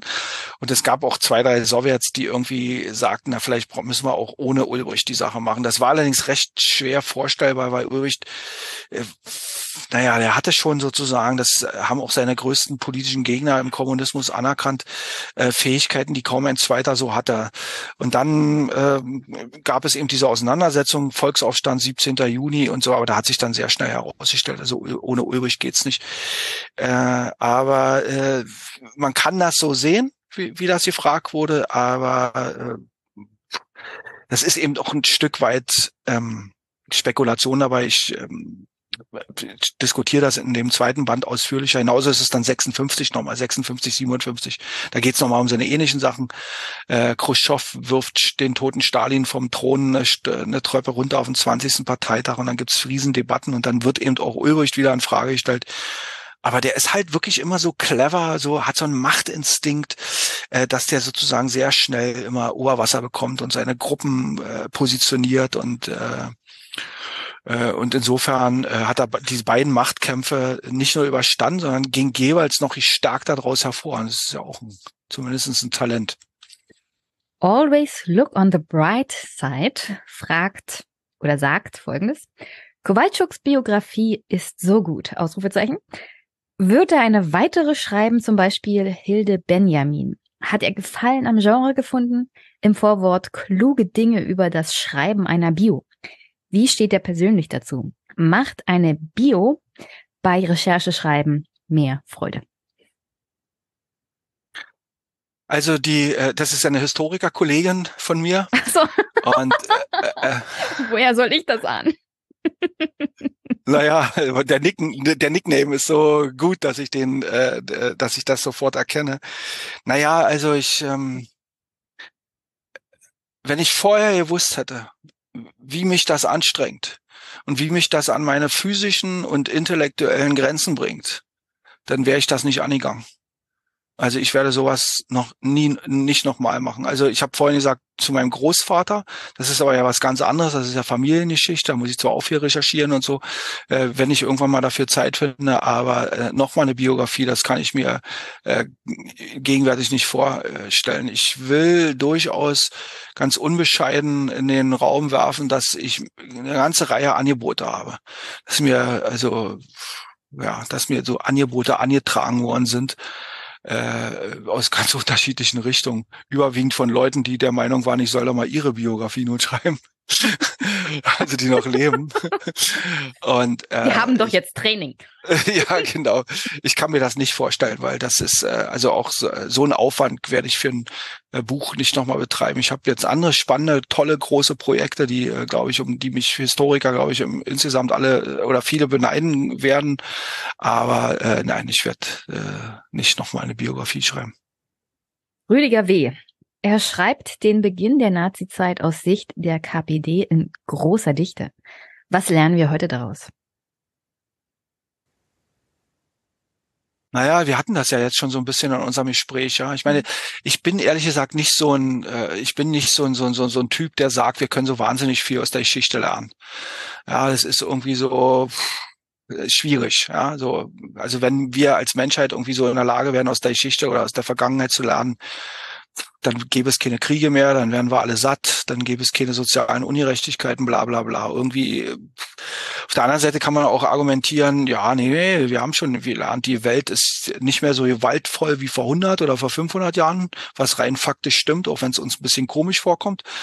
Äh, oder die Welt ist verrechtlichter geworden und andere Sachen. Also irgendwie gibt's ja Entwicklung oder so. Also ist, ist je nachdem, aber äh, ich, ich bin ehrlich gesagt nicht der Meinung, dass man unsere, unsere, unsere jetzige Zeit, äh, was ja gerne viele Leute machen, so mit der Weimarer Republik oder der Spätphase der Weimarer Republik äh, vergleichen kann oder also so in einsetzen kann. Oder ich glaube, wie der das kann Justizminister, die letzte Generation mit ähm, waffentragenden Radikalen ja, ja. auf der Straße 1923 vergleicht. Ja, ja. Ich glaube, das können Leute ganz gerne, ganz gut machen, die nur ein relativ oberflächliches Wissen von dieser Zeit damals haben. Wenn man zu viel weiß, das ist ja dann auch oft so das Problem, dann wird man auch selber ein bisschen kürre im Kopf und dann verbieten sich eigentlich solche Ver Vergleiche. Also jeder, der ein bisschen Ahnung hat, wie 1923 Deutschland aussah, was hier für Aufstände waren und Tote und wie ist der Teufel, der würde irgendwie sagen, ja, also geht überhaupt nicht. Und ich sehe jetzt auch nicht 33. Ja, das äh, davon sind wir wirklich noch sehr, sehr weit entfernt. Weil eins funktioniert, das ist übrigens auch das, was ja in den USA unter Trump weiter funktionierte, die Institution. Mhm. Also wir, wir, wir neigen ja leider dazu, die Institution, die Demokratie und den, den unseren Staat gewissermaßen garantieren, äh, zu gering zu schätzen und nicht genug zu würdigen. Ja, äh, aber die funktionieren funktionieren. Und das ist äh, schon eine große Leistung. Und das heißt nicht, dass die immer funktionieren. Das heißt auch nicht, dass die zum Beispiel nicht von der AfD oder anderen Extremisten nicht unterwandert werden könnten. Aber das geht nicht von heute auf morgen. Das ist ein, das ist ein längerer Prozess. Und äh, das ist 33 halt ganz anders gewesen. Ja, das, äh, also insofern. Wir haben ja, wir haben ja vorhin über die Bürokratie 33 und in den Nachfolgejahren gesprochen. Genau. Ich, ich würde gerne glauben und ich weiß es auch, dass es was die Bürokratie heute angeht, nicht so extrem ist ja. wie 1933. Also ich würde, ich bilde mir jetzt mal ein, dass die Verwaltung kein grundsätzlicher Mitläufer in einem industrie industriell angelegten Massenmord wäre, sondern dass es da dann doch Institutionen gibt, ähm, die auch in der Verwaltung bestimmte Grenzen und äh, Mauern haben, um sowas zu verhindern mittlerweile, weil wir das auch aufgearbeitet haben. Glaube ich auch. Hast du noch eine Botschaft für die Hörerinnen und Hörer? Wir haben ja zwei Stunden und zehn Minuten geredet oder so. Ja. du hast nicht Stopp gesagt, dann macht Jenny einfach weiter.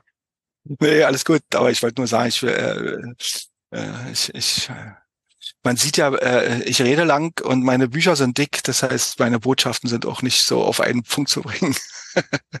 Insofern, nein, ich freue mich, wenn du das wahr machst, dass wir uns im Frühjahr nochmal treffen, wenn Band 2 erschienen ist. Das liegt da alles nur an dir. Ich bin hier. Es, äh, ich, ich werde auch äh, jetzt äh, im Herbst ein, ein neues Buch schreiben. Da geht's noch nochmal um die ganze Debatte um Ostdeutschland. Ich hatte ja vor ein paar Jahren mal ein Buch geschrieben, die Übernahme. Äh, da ging's um äh, Ostdeutschland und jetzt gewissermaßen so ein bisschen die ganzen Debatten um Dirk Oschmann, die Dirk Oschmann ausgelöst hat und äh, Katja Heuer und andere nochmal aufgreifen. Ich freue mich schon drauf. Ich habe und, beide Bücher hier. Und eine, also ich freue mich auf dein Buch. Ich habe beide Bücher hier. Ich habe Oschmann und Heuer noch nicht gelesen. Ich habe das Buch von Katja erstmal meiner Mom gegeben, weil sie so interessiert war. Ich weiß aber nicht, was sie denkt. Ich habe beide Bücher also noch nicht gelesen, deswegen kann ich dazu nichts sagen. Katja Heuer war bloß als allererste in einem deutschen Podcast, in meinem Podcast, als sie über Blood and Iron mit mir gesprochen hat. Ah, okay. Also, ähm, aber ich freue mich darauf, wenn ich ja, du dein Buch ja viel, über diese Debatte schreibst, weil ich finde, ich brauche eine Ordnung. Also äh, nicht über die Debatte, sondern ich werde einen Kontrapunkt setzen. Ja, und so. Und, und äh, ich habe ja mit Dirk Oschmann mehrfach in der Öffentlichkeit diskutiert, in Radiosendungen, langen Radiosendungen, war sehr angenehm, sehr interessant, aber wir haben halt dann doch an verschiedenen Punkten äh, unterschiedliche Meinungen, die wir, wie ich finde, sehr kollegial, sehr äh, sachlich miteinander ausgetragen haben. Äh, bei Katja Heuer, mit der habe ich äh, noch nie gesprochen und da habe ich ja mehrfach in der Öffentlichkeit mich sehr, sehr kritisch über das Buch geäußert, weil ich das sehr problematisch finde, was sie da macht. Und äh, genau, und da werde ich jetzt im Weihnachten oder so eine kleine polemische Streitschrift machen. Und insofern ist das dann für deinen für deinen Podcast vielleicht auch ganz interessant. Na, na, aber natürlich, dann ähm, musst du dich zweimal nächstes Jahr bei mir vorstellen hier. Aber dann machen wir das zweite, den zweiten Teil von Walter Ulbricht. Hat der einen anderen Untertitel? Der, das heißt, also das heißt jetzt Walter Ulbricht, der deutsche Kommunist. Ja. Und der zweite Band wird heißen Walter Ulbricht, der kommunistische Diktator. Ich bin gespannt. Wir sehen uns im Frühjahr. Ich danke dir vielmals für die Einladung. Ich freue mich, dass du hier warst. Bis bald. Tschüss.